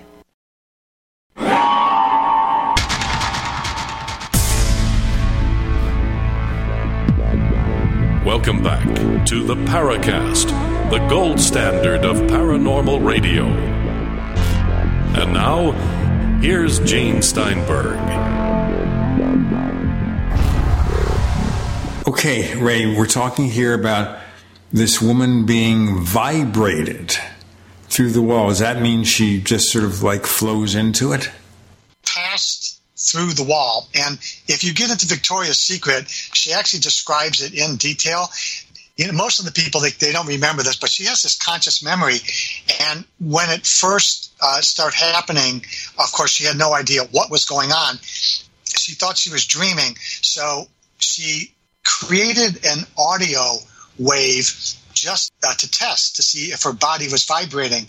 And she went ah, but it was coming out ah, and so she knew that indeed there was some kind of real live vibrational thing going on with her body that she could hear in her ears. Uh, she was like you know in a semi-conscious state. At the time of the year, the windows would not have been open and there were screens on them. So she had to pass through something physically. She was brought on board the ship. Uh, she fully describes in her regression how they were dressed, how they acted, what they looked like, uh, how they treated her, uh, what the communication was between them, you know, in the course of uh, the four regressions. Then she got to explore other events that had happened to her that she had had these kind of fuzzy, semi conscious memories of. Very fascinating. And the fact that there were three different world class hypnotherapists I got to ask this um, from Yvonne in person and Barbara in person because I know them, but unfortunately, I, I never got to meet uh, in person uh, Dr. Sprinkle. I asked them all this question. They all got to read the manuscript before it got published. So Barbara had it, Yvonne had it, Dr. Sprinkle, of course, had to have it because uh, he wrote the foreword. And I asked them this question Is there any chance, or what are the chances? that this person, Victoria, could fool all three of you with her events. And it was like one person, you know, 75 25, two people, you know, 90 10. All three of us, not a snowball's chance in hell. And I thought, well, you know, that gives me a high degree of confidence uh, in what I'm listening to on the tapes. Okay, so we have a number of experiences like this. I've talked to abductees. We had Travis Walton on the show. We had this fellow, Doug, and can't give you his last name, but he was on the Paracast, and I had private conversations with him. He'd worked with the late Bud Hopkins on trying to find out what happened to him. We have all these people reporting possible encounters, alien abductions. But the question I always have is are they remembering a real physical event? Or is some force out there implanting them with memories or altering the memories to fit whatever belief system they have or whatever they expect? How do we know these are real experiences that physically happen to them? Well, we do. There are folks who have documented gynecological issues showing that they're part of a hybridization program. So there's that. You have many of these have scars and scoop marks that can't be explained. They wake up regularly with uh, bruises as if they've been carried out.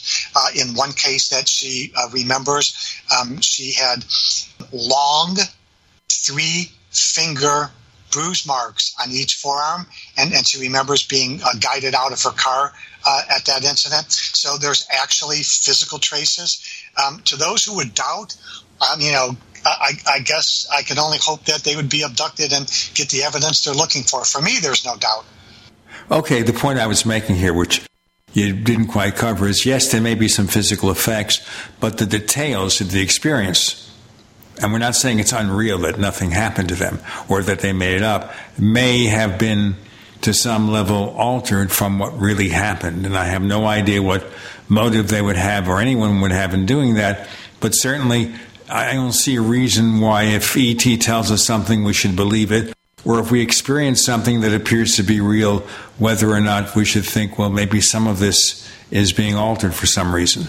Well, there are things called screen memories, and a lot of times people remember, like uh, Victoria's grandson, um, he, he, remembers large-eyed creatures, and it basically is a screen memory. You know, he saw probably a gray with big eyes, and then they said, "Oh, uh, sir, you're gonna, you know, remember owls or deer or something like that." So, again, these things are too consistent, widely documented. You know, there's uh, tons of physical evidence there, we just don't have a little gray in a bottle, I'm afraid. Okay, I think in terms of what I'm saying, and maybe it's not quite getting there, and that is maybe the experience itself isn't part of screen memory. We assume you remember big eyes and owls. That's a screen memory for some possible abduction. But I think if an advanced alien race came here and was doing whatever they're doing, would they want us to remember it completely? And wouldn't the screen memory be pretty clumsy? I mean, if it's so easy to hypnotize somebody and get the facts of what happened, they're not that advanced if they really want to keep it a secret. I don't think they want us to remember at all, but you know, human nature is what it is, and maybe there's limitations into uh, the amount of control. I guess if they, they don't want your story to surface, they'll just keep you. You'll never have a chance to tell it to anybody. I'm not really trying to make anyone believe anything. It's just you know this was another piece of research for my my own edification and, and i found what i was looking for I'm, I'm content with that and content to share the, share the story you know what folks get out of it well i guess that's based on their belief system I think one of the interesting points about uh, your story involves her her grandson also having an experience. I think one of the interesting points uh, that you made concerning her grandson also having an experience is that oftentimes um, they tend to run in families. That uh, not, it's unusual that only one person in a family would have an experience. And when you start looking into it, you can find that it's a generational thing almost. Uh, you're absolutely correct. And um, it was very interesting because um, I, I did spend some time there and uh, I got to go to the location, the, the bedroom where this uh, grandson uh, was staying. And I said, Well, why don't you just tell me what happened? and uh, he points to this window, which is, you know, five feet off the ground, and and is a, the third story of the home, uh, so it's not going to be accessible by ladder, maybe helicopter. And he says uh, the mice people came in through that window. I said, "Oh, did they open it? Oh no." They came through the window. I said, "Well, how is that possible?" He said, "They just melted through the window, and and they came down and they they um, took me downstairs. I said, Well, how did you get downstairs? He said, Well, they floated me. I said, Well, show me. And it was really cute because he kind of puts his hands at his side and he hunches his shoulders up like somebody's like trying to lift him into the air. And then he walks real slow, not a normal walk, little tiny steps. And, and he goes slowly, like he goes, They're floating me down the steps. And he shows me this um, uh, coffee table that they laid him on. He tells me everything that they did to them. And it's in um, in a language that you know uh, a child of that age uh, would use uh, those kind of references that he's used to. And you know uh, the grandmother was you know, hid herself away in another room so uh, she would be of zero influence as he told me the story. And I got to ask him questions. And, you know, I got to come back the next day and go through it again. And it was just super consistent and uh, nothing was added, nothing subtracted. Uh, very, very, very convincing. It was something uh, that this uh, young person actually lived. The, uh, the description that that he was providing and and some of the things that that she was saying as well i mean you could almost have a, a checklist of common abduction experiences that you know most people would not know about. And in a conversation with them, you just sit there and and and check off all the boxes and be like, yeah, this fits, this fits. You know, it's a, a, a almost universal phenomena. You know what? We've got some more universal things to talk about. With Ray and Gene and Tim, you're in. the Paracast.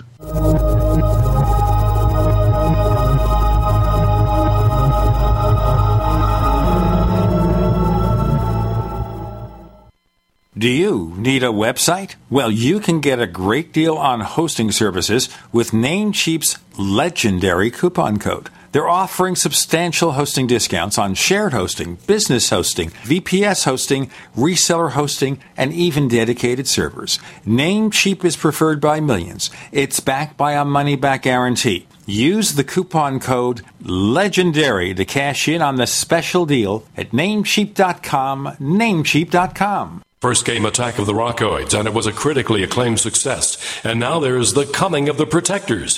A former military intelligence man is contacted by a space woman in a dream, a dream that turns out to be a nightmare because evil forces on her distant planet are planning to conquer the Earth. This is gripping science fiction of the classic kind. Attack of the Rockoids and The Coming of the Protectors. Find out more at rockoids.com. That's rockoids, R O C K O I D S dot com. In the 1800s, there were 160 spas set up in Europe to dispense fresh liquid whey. The sick would recover their health and the aged would become rejuvenated. There's only one whey protein powder on the market that can generate and surpass the results seen in the whey spas in Europe. But first, let me tell you the story of 90 year old Mary, who was semi bedridden and in hospice care. Mary had been consuming only a pea protein and pasteurized milk drink. Then Mary was put on to Green Meadow Whey mixed with raw milk. She was given two to three whey drinks per day. On the very first day, Mary was up and came into the kitchen and made chicken soup. She was on her feet for many hours. Three days later, Mary had gained two and a half pounds of healthy weight. Green Meadow Whey is health giving to both young and old. Green Meadow Whey is guaranteed to make you feel better, stronger, reduce your inflammation, and eliminate virtually all toxins from your body without feeling sick. To order, go to bestwayprotein.net. That's bestwayprotein.net or call 888-988-3325. That's 888-988-3325.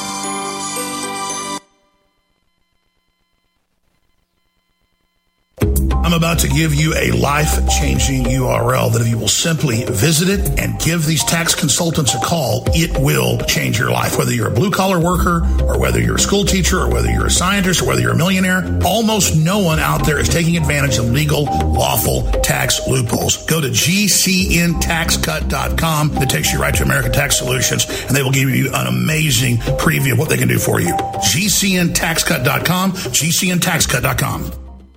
Radio? Why should I advertise on radio? There's nothing to look at, no pictures. Listen, you can do things on radio you couldn't possibly do on TV. That'll be the day. All right, watch this. okay, people, and now when I give you the cue, I want the 700 foot mountain of whipped cream to roll into Lake Michigan, which has been drained and filled with hot chocolate. Then the Royal Canadian Air Force will fly overhead towing a 10 ton maraschino cherry, which will be dropped into the whipped cream to the cheering of 25,000 extras. All right, cue the mountain.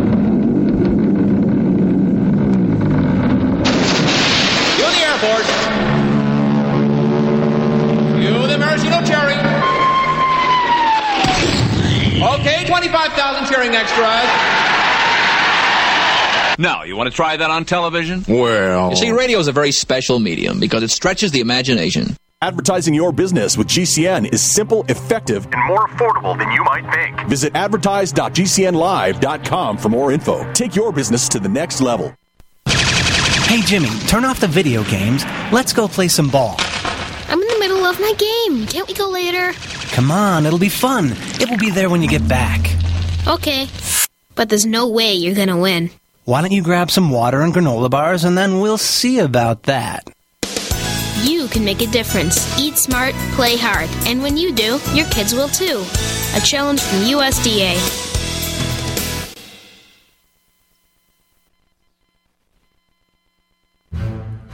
We'd like to hear from you. If you have a comment or question about the Paracast, send it to news at theparacast.com. That's news at theparacast.com. And don't forget to visit our famous Paracast community forums at forum.theparacast.com. Well, certainly consistency among abduction cases is interesting. Let me give you some more left field stuff, Ray, because we're having fun with that.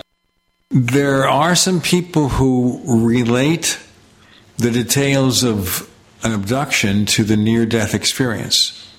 You know, like floating, for example. Have you ever heard of any of that? Um, never researched it. No, I'm sorry. We did a long newsletter at the Paracast site, theparacast.com, our weekly newsletter from a blogger named Miguel. He calls himself Red Pill Junkie and he went into great detail of their various resemblances. Let's go on, please, Tim. There are some some similarities people report during abduction experiences. You know, going down the tunnel of light uh, before they end up in a uh, brightly lit uh, room. Same way with uh, near death experiences. Sometimes people are given messages sometimes personal, sometimes general, like uh, kind of like the old contactee stories. You know, you got to got to got to stop uh, uh, dropping the nukes and taking care of your your environment. And uh, you know, we we see those things uh, uh, both with the abduction experiences and reports of um, near death experiences. Yeah, just something I never delved into. Mm-hmm. Well, was was Victoria given any kind of of messages uh, uh, from this being? You know, why uh, why her, and you know what was going on, that sort of thing. You know, I really don't recall her getting a message, and I do know that there's a lot of experiences like, oh, hey, you know, it's the end of the world and and the environment and that sort of thing. Um, I, I did put uh, you know the key revelations that she told me. I, I, included it all in the book. There was an instance there where she felt there was a a shimmering, shiny veil, and was taken to the other side. And on the other side was all happy, all of these children, and they were grabbing her by the hand. Come on, we want to show you this environment. And I'd ask her, well, do you think they, they were your children? And she goes, well, I, I never was able to establish that. I didn't get that feeling. Nobody said, hey, these are your kids and, they're going to show you the neighborhood they lived in. So she had a lot of, um, unusual experiences like that or, um, her grandson, uh, once said, hey, grandma, you know what happened last night? And Victoria said, no, I don't. We were on a spaceship. And like, Victoria's like, what? because you know she had only had this other thing that her grandson told her about the mice people. So it's now like another story. And she goes, Oh, well, what happened? Well, there were all these people and they were on these beds. You know, like you've heard that, like there's a, a ship full of people and they're having these procedures done on them by the aliens. And so Victoria goes, Well, tell me more. Well, uh, yeah, they were they were all laying on these beds. Well, geez, what were we doing there? Oh, we were flying the ship. Victoria's like, yeah. Well, what? Where were we taking these people? And the grandson goes, well, we must have been taking them to the hospital. Now, who? You know, I'm just out of age. The kid's ten. Who's making up stuff like this, right? Tells his grandmother we're in a spaceship and he describes a scene that hundreds of other experiencers have described before some have talked about flying the spaceship but you know hundreds of beds and all these other humans and that was just his interpretation because he doesn't know that there's these you know, hybridization procedures in some cases being performed on these people. He just thinks, hey, we're in the cabin with the captain and a bunch of people in the bed. We must be taking them to the hospital. You can't make this stuff up. From the mouth of babes. From the mouth of babes. So, uh, do you know? I mean, is is this continuing on with uh, with her and her family? Um, I have decided not to pursue anything that has happened from the publication of the book until now, and I, I have some reasons for it. So if it is, I don't know, and I probably won't know. Um, I just, you know, I, I did the investigation for a particular purpose, and I think that was achieved. And um, I, I, think the book is good where it is, and, and for the purpose it was developed, I, I think it's it's in the right place. Would you define that purpose? Well, I wanted to write a kind of a an introspective personal story of uh, somebody who's come forward for the greater good that's going to tell the story despite maybe you know having a tough time when uh, people she does business with uh, figure out who she is and that sort of thing. Uh, but she did it because uh, i convinced her that it would be good for others who might have been in her position didn't realize uh, you know there's just something that that keeps them up at night and and it bothers them and they don't know this is going on. And maybe they'll get a clue if they read this book.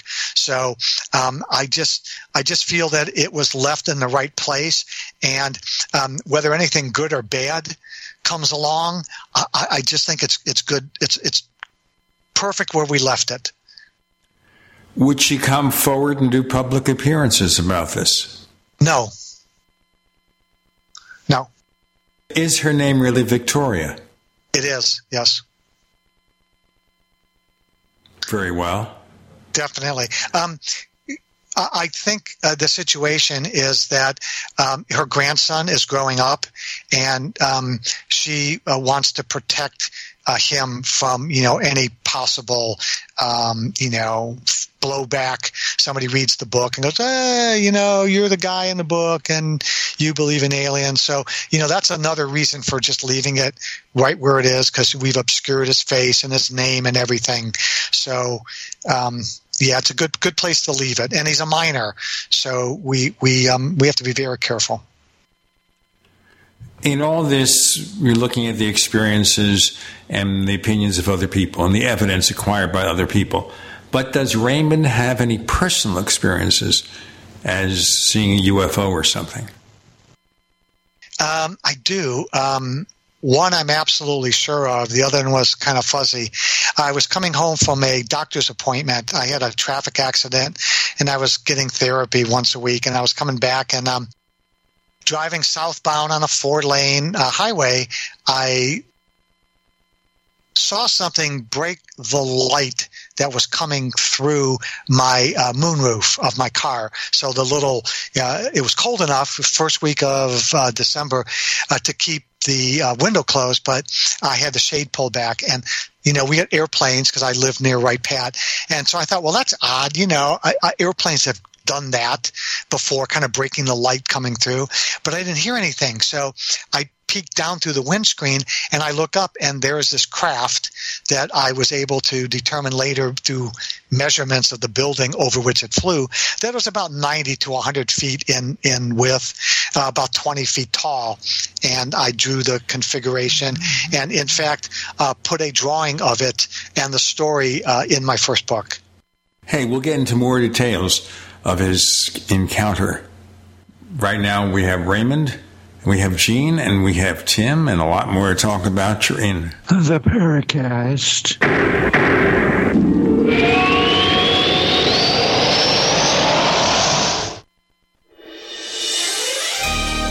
Thank you for listening to GCN. Be sure to visit GCNlive.com today. Hey trader, listen up. The markets have changed. Have you changed your trading strategies? Vantage Point can help you conquer volatility. Learn to trade with artificial intelligence. Text the word money to 813-813 and discover how to predict stock market trends 1 to 3 days in advance with up to 87.4% proven accuracy. No matter which way the market moves, Vantage Point's patented AI can give you a massive edge. Text money to 813-813 to get what you need to stay ahead of markets and find your best entries and exits. Text the word money to 813-813. Trading involves financial risk and is not suitable for all investors. Past results do not guarantee future performance. By texting, you agree to the terms available at VantagePointSoftware.com slash terms and consent to receive calls and text using automated technology about offers or info by or on behalf of VantagePoint. Your consent is not a condition to purchase and can be revoked at any time. Message and data rates may apply. Text money to 813-813.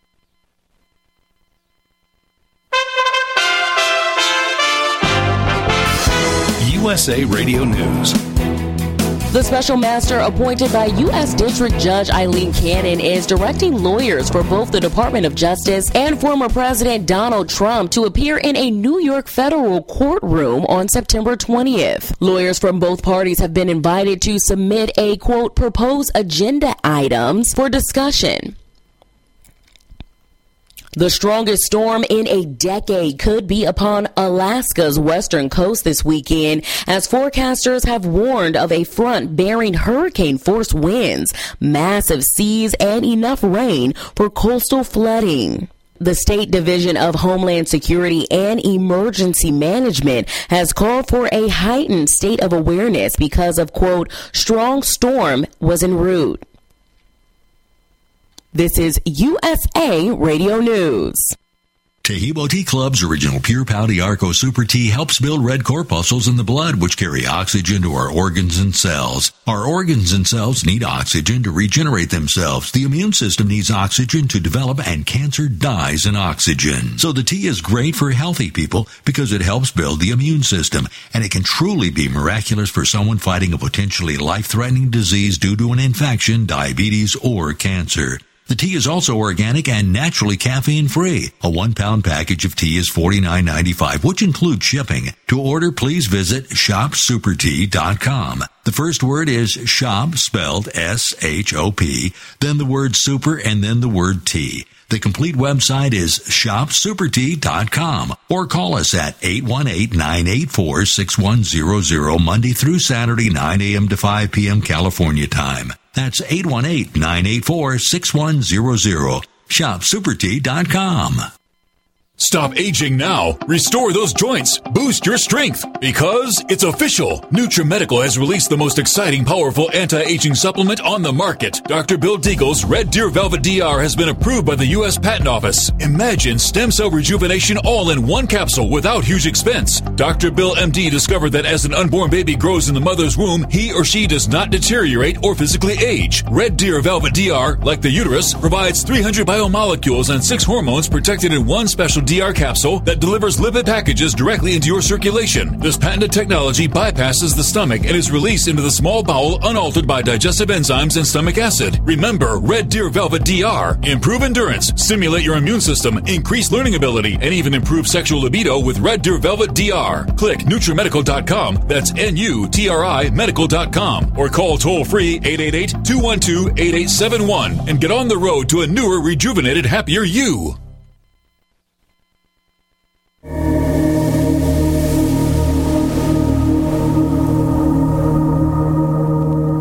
Is Tracy Torme, screenwriter producer. You're listening to Paracast, the gold standard of paranormal radio. Any more significant details of this encounter, Ray? Yeah, it was unusual because um, this happened in, I think, the 5th of December, 2011. And then um, I drew it, and I, I, actually have it, the file sitting next to me, uh, the original drawing, and I drew it, and uh, I wanted to put some notes on it about the time, the place, and everything, and I couldn't do it. The only thing I could remember was the image and how it happened, under what circumstances. The, me breaking the car, uh, coming towards the red light, and looking through the windscreen, and counting in my head how long I had it in sight.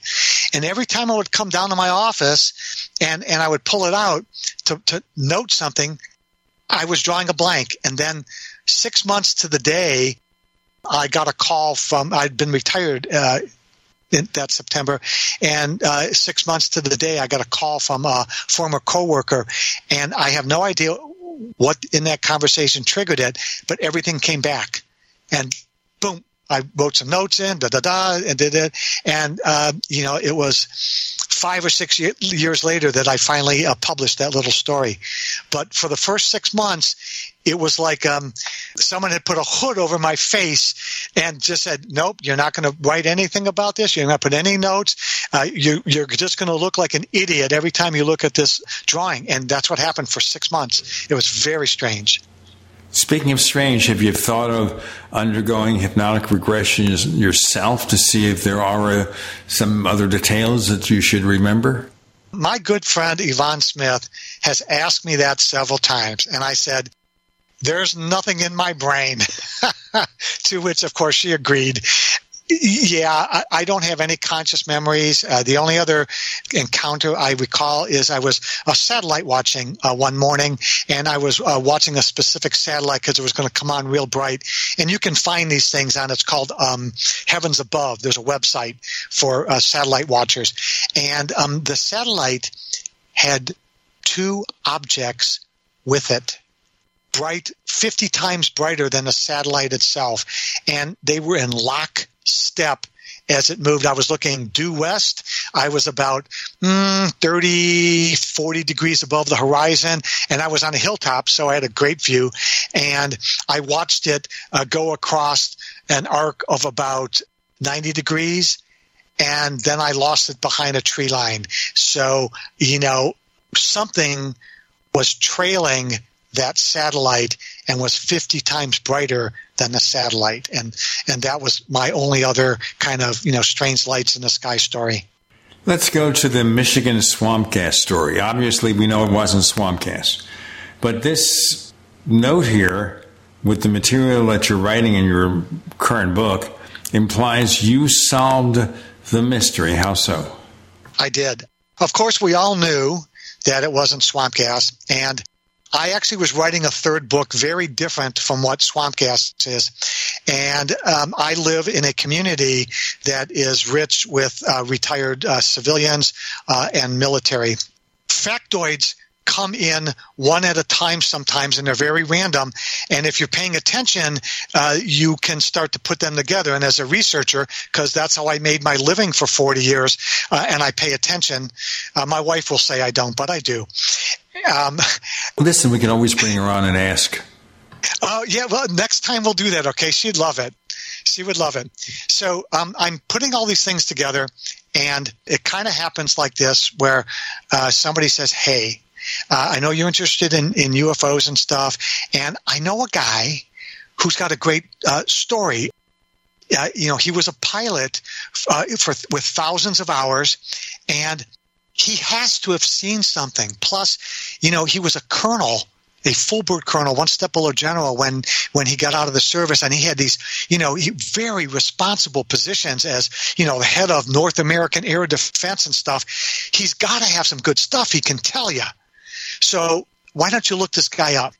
And so I go, okay, fine. And I'm not saying that's exactly how it happens, but you know, in in the community, that's how it happens. So I go over there. I'm going to introduce myself. The guy's out on his lawn with his dog and he's throwing the ball to the dog. And so I introduced myself and I said, Hey, um, I wrote these two books and I'm interested in this stuff. And uh, I have it on, you know, a good authority that you were a pilot for many years and you were head of, of uh, East Coast Air Defense and you might have some story. And he goes, Well, in fact, I do. And so he wanted to learn more about me. He, I got him a couple of my books, and he said, well, I'll, I'll, I'll tell you, you know, if I want to talk to you, I'm going to read your books first. So uh, he read my books, he had my contact information, and I don't know, it's a month or so later, um, he calls me up. He said, Come on over, let's talk. So I go over there, and here's what I discover. Selfridge Air Force Base is in next to Mount Clemens, Michigan, and Mount Clemens is about 40 miles east of Ann Arbor. And Ann Arbor was um, the centroid of flying saucer activity in March of 1966. And fortunately for posterity, um, there was a reporter for the Ann Arbor uh, Daily News who was talking to the police officers every morning. Hey, is there anything new on the blotter? And he's learning one morning on the 14th of March that every community police uh, station he talks to says, we've got flying saucers and we've got, you know, six guys in the force that all saw the same thing. Some of them were, were within 100 feet of these, these craft. So he William Tremble is the guy's name, and he puts all this together. And for posterity's sake, he's tracking this and he's writing these articles every day or every other day. So it becomes famous. Uh, the, soon to be President Ford is the House Minority Leader. He calls in Blue Book because the Air Force at Selfridge is not giving them any answers. And what he doesn't know is is between the 14th uh, and the, the 30th of March, Selfridge had scrambled two jets one of whom was the man that I was talking to. And after 50 some years of holding a secret, he tells me he and his wingman scrambled F 106s in March of 1966 out of Selfridge Air Force Base, and Battle Creek Control Center vectored them to a flying saucer that they pursued and that they had on radar on their screens multiple times, and they had on their visual multiple times, both of them. Both of them had visual, both of them had radar. And he described for me in over 30 hours of interviews that I did with him the magical things that this craft did. And I um, based the book on over 30 hours of interviews with him that were recorded. He totally had 100% control of the manuscript. Um, if he said it was like this and I had misunderstood it the first time, you know, it was like that. So we did that. I got the memoirs of his um, of his wingman to his family, and um, in some cases, I need to uh, look up some formally classified documents to corroborate some of the information that he gave me. And I did that, and uh, those documents are identified uh, in the references section. So it's the true story of Air Force pilots finally coming forward and admitting that they intercepted a flying saucer in southeastern Michigan in March of 1966. But what is solved about this? That happened at all, or is there a final solution? Well, the final solution is is that up until this book was published, everybody was like, okay, it's swamp gas. We know it's not, but what's the truth? Well, the truth is that we have an Air Force colonel who has come forward to tell us the truth. Yes, there were flying saucers. Yes, despite all the denials, the Air Force did scramble jets to go after them. And yes, they were intercepted. We did everything but lock on them and shoot a missile. Now imagine, imagine yes. if they tried to shoot a missile. There was a book that someone wrote once called "Shoot 'Em Down," which talks of possible efforts to fire at UFOs. We don't want to have what happened in the movie "The Day the Earth Stood Still," where Gort fired at one of the tanks. If you remember that scene. Yeah. We've got Raymond and Gene and Tim. You're in the Paracast.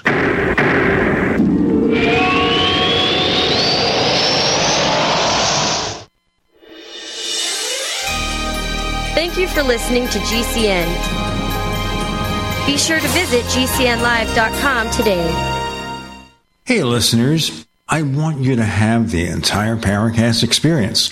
So I'd like to tell you about After the Paracast. After the Paracast is an exclusive feature for subscribers to the Paracast Plus. With After the Paracast, you never know what's going to happen next. After the Paracast features color commentary, special interviews, and further conversations with Paracast guests. With Paracast Plus, you can download a very special enhanced version of the Paracast also. We do offer exclusive music, videos, and more features are coming. To get more info about subscribing, please visit theparacast.plus. Once again, theparacast.plus. Prices are just $1.50 a week, less than a cup of coffee at your local convenience store. Check out theparacast.plus to learn more about Paracast Plus. If you're like most Americans, you're pretty much in disbelief with what's going on in the world. As we all know, global problems are having local consequences. Too many of them. And if the peanut butter really hits the fan, are you ready? Grocery store supply chains are only as strong as their weakest link. Don't wait for them to break. Now's the time to secure emergency food for everyone in your family. My Patriot Supply is America's largest preparedness company. Our specially packaged and delicious food stays fresh for up to 25 years in storage. It'll be there when you need it. Go to mypatriotsupply.com and pick up several emergency food kits. There are a dozen different sizes that average over 2,000 calories per day. Our food kits will ship quickly and discreetly to your door. Having food storage in your home beats government food lines hands down. Go to mypatriotsupply.com today and prepare for what's coming. mypatriotsupply.com. You don't sit behind a desk every day to earn a living. You're out and about making it happen. And sometimes you get a little bit behind on your paperwork, you know, like bookkeeping and paying your taxes. It's easy to get behind on paying your taxes. It happens to the best of us. And you know what happens next. The big bad IRS comes knocking on your door. And when that happens, you need to call the good old boys at the tax doctor. Let them do what they do best deal and negotiate with the IRS so you pay the lowest you can in back taxes that the law allows. We are a 100% US based company, and we've saved our clients millions over the years in back taxes. If you owe $10,000 or more in back taxes, call my friends right now at the Tax Doctor and learn more. 800 932 5140. 800 932 5140. 800 932 5140. That's 800 932 5140. Did you know that you could easily be saving up to 90% on your taxes by simply making a phone call?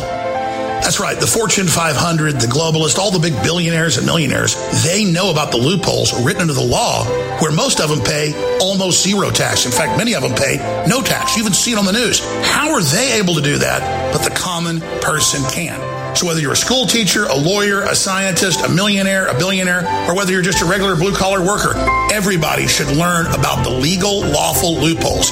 And we've got an organization and a group that I am so proud to be working with, American Tax Solutions. GCN has a special deal with them to get you the best rates. Here's the most important part. They save you money and then get part of the savings. This is an absolute win-win solution. You've got to give them a call at 855-907-4841 or GCNTaxCut.com gcntaxcut.com. That's gcntaxcut.com. The only way you miss out is not making the phone call. Make it now.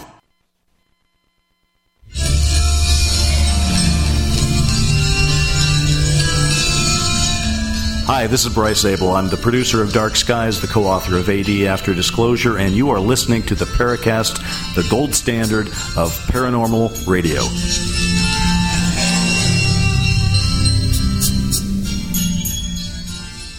So certainly this is one of the classic sightings from the 60s. And it's so unfortunate that the hearings in Congress led by Representative Ford ended up with the Condon Committee. Oh well, those were the days. I want to go back to Wright Pat here, and of course, he's going to be back with us for our After the Paracast premium show. But I wanted to get started on some of these things with Raymond now, and then later on we'll pick him up. So, anyway, let's get back to Wright Patterson because we touched on the possibility of wreckage of a real flying saucer there, but not so much the legends. Hangar 18. We've seen the movies, we've seen X Files, I think. So, tell me, Raymond, in the real world, what is Hangar 18? Is there a Hangar 18? Those are a couple of questions. So let me start by saying to satisfy my own curiosity, I did some uh, in depth research. In my former life working on the base, I befriended various historians, those who did things for Air Force Research Labs, those who did things for 88th Air Base Wing, and others. I was able to leverage those friendships uh, to shake loose a couple of maps and look at the buildings, uh, maps from the 40s, like 1940, then map of 1947, et cetera, 1965. So I could see the progression of buildings, and buildings change names. So using those maps, I could identify every building on the base that ever had the number 18 associated with it what I did is is I went around the base and I examined those buildings. Uh, most, many of them that I could get into through these individuals who, uh, even though I was retired, I would come on the base as a guest, and and we went into the basement of pretty much every building 18 that we could get into. You know, for the most part, you know, you're talking ancient history, and it's possible that these buildings, you know, they they're filled with with uh, test gigs or whatever. So, you know, they could have been the legendary Hangar 18. So let me give you the results of my investigation. First of all, I think Hangar 18 is just something that's notional, you know, something that people can kind of sink their teeth into. Because as we talked about at the top of the show, the largest piece that anyone ever talked about that's at least related to Roswell was two foot by three foot long. You know, these hangars are 75 feet deep and 250 feet long. You know, you, would lose a, a three foot piece of metal in there. So to have a Hangar 18 is not a necessity uh, to believe that other things extraterrestrial went on at Wright Patterson Air Force Base. Now, that said, I did do an examination of the Hangar 18s. The other thing is, Wright Patterson at one time had four areas area A, B, C, D, and D building numbers could be repeated. So there is a building 18, which is not a hangar in area A. There is a building which looks hangar like in area B. Okay, there's a building 18. So you could have four simultaneous hangar 18s. In fact, in area B, there's building 18A, 18B, 18C, 18D, 18E, and 18F. And they're a cluster of buildings. So now I've got like 10 building 18s to look at. Yes, it's possible work was done in there. Was it? Probably not. Here's the solution your listeners have been waiting for. And I'm giving you a world exclusive because this is my last radio show. And I'm going to ask why on after the Paracast, but go ahead, please. Yes. Okay. In Area B, which was active flight line in 1947, which had a flight line long enough to bring in the B 29, which supposedly brought in the Roswell crash material from Fort Worth. There's a building there that there's um, an office building, a hangar, a hangar, and an office building. Okay. And they are the um, office buildings are building nine and building eight and the office, uh, the hangars are building one and building two. Now, if you were carrying top secret crash material from Roswell in the B 29, you would most likely have taxied it into one of those active hangars, hangar one or hangar two. Now, imagine you're coming in late at night and these hangars and buildings that are attached to it have building numbers on it. So one day I had an epiphany. I was scouring the maps and I turned the map around 180 degrees.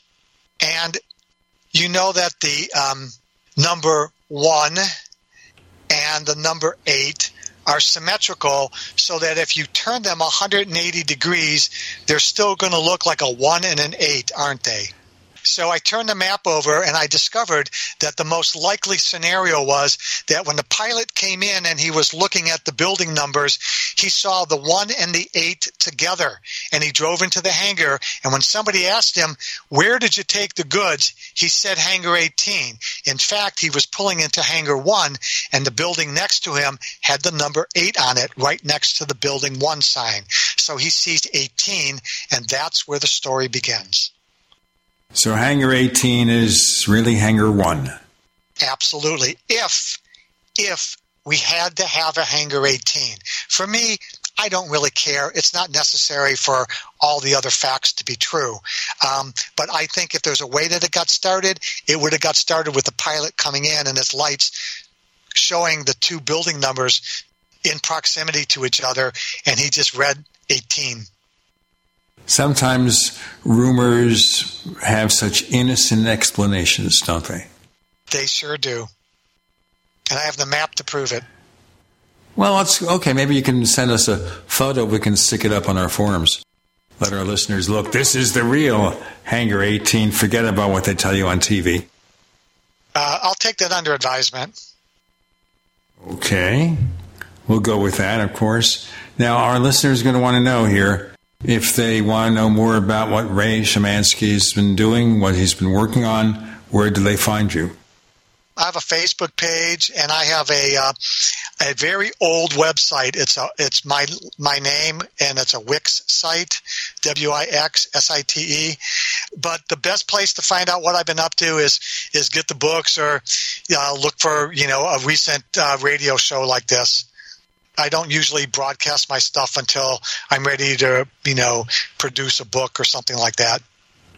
Is there a fourth book under consideration? Not currently. Um, I, I, you know, I've got that two undone books, but I'm my curiosity is satisfied. You think you know your answers at this point? Do you think the rest of us will know eventually? I, I'm satisfied with what I know that uh, I have other interests and, um, you know, I want to pursue those. And I, I think, um, you know, I think I've made a contribution to the understanding of what's going on there. You know, I certainly stood tall as a as a former senior scientist for the government to come out and say the things. Now, there, it's not anti-government, but it, you know, it does make some parts like the blue book guys look not so smart. Um, so I think I've done my part, and uh, I'm happy with it. I'm, I love the people I met and the places I went to. Uh, I just think it's time to do other things.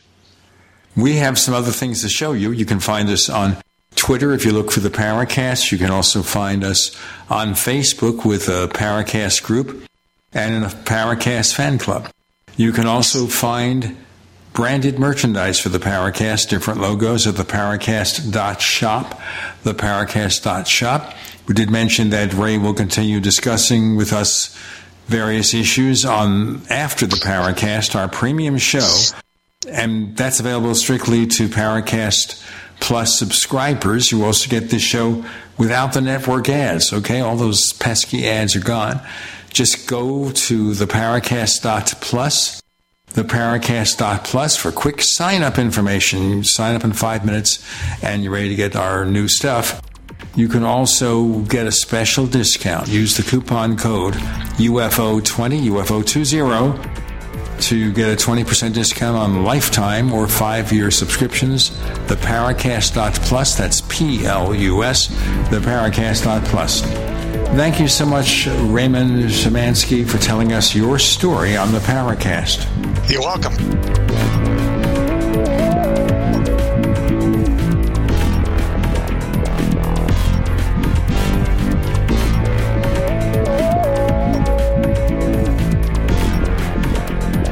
The Paracast, featuring Gene Steinberg, is a copyrighted presentation of Making the Impossible Incorporated.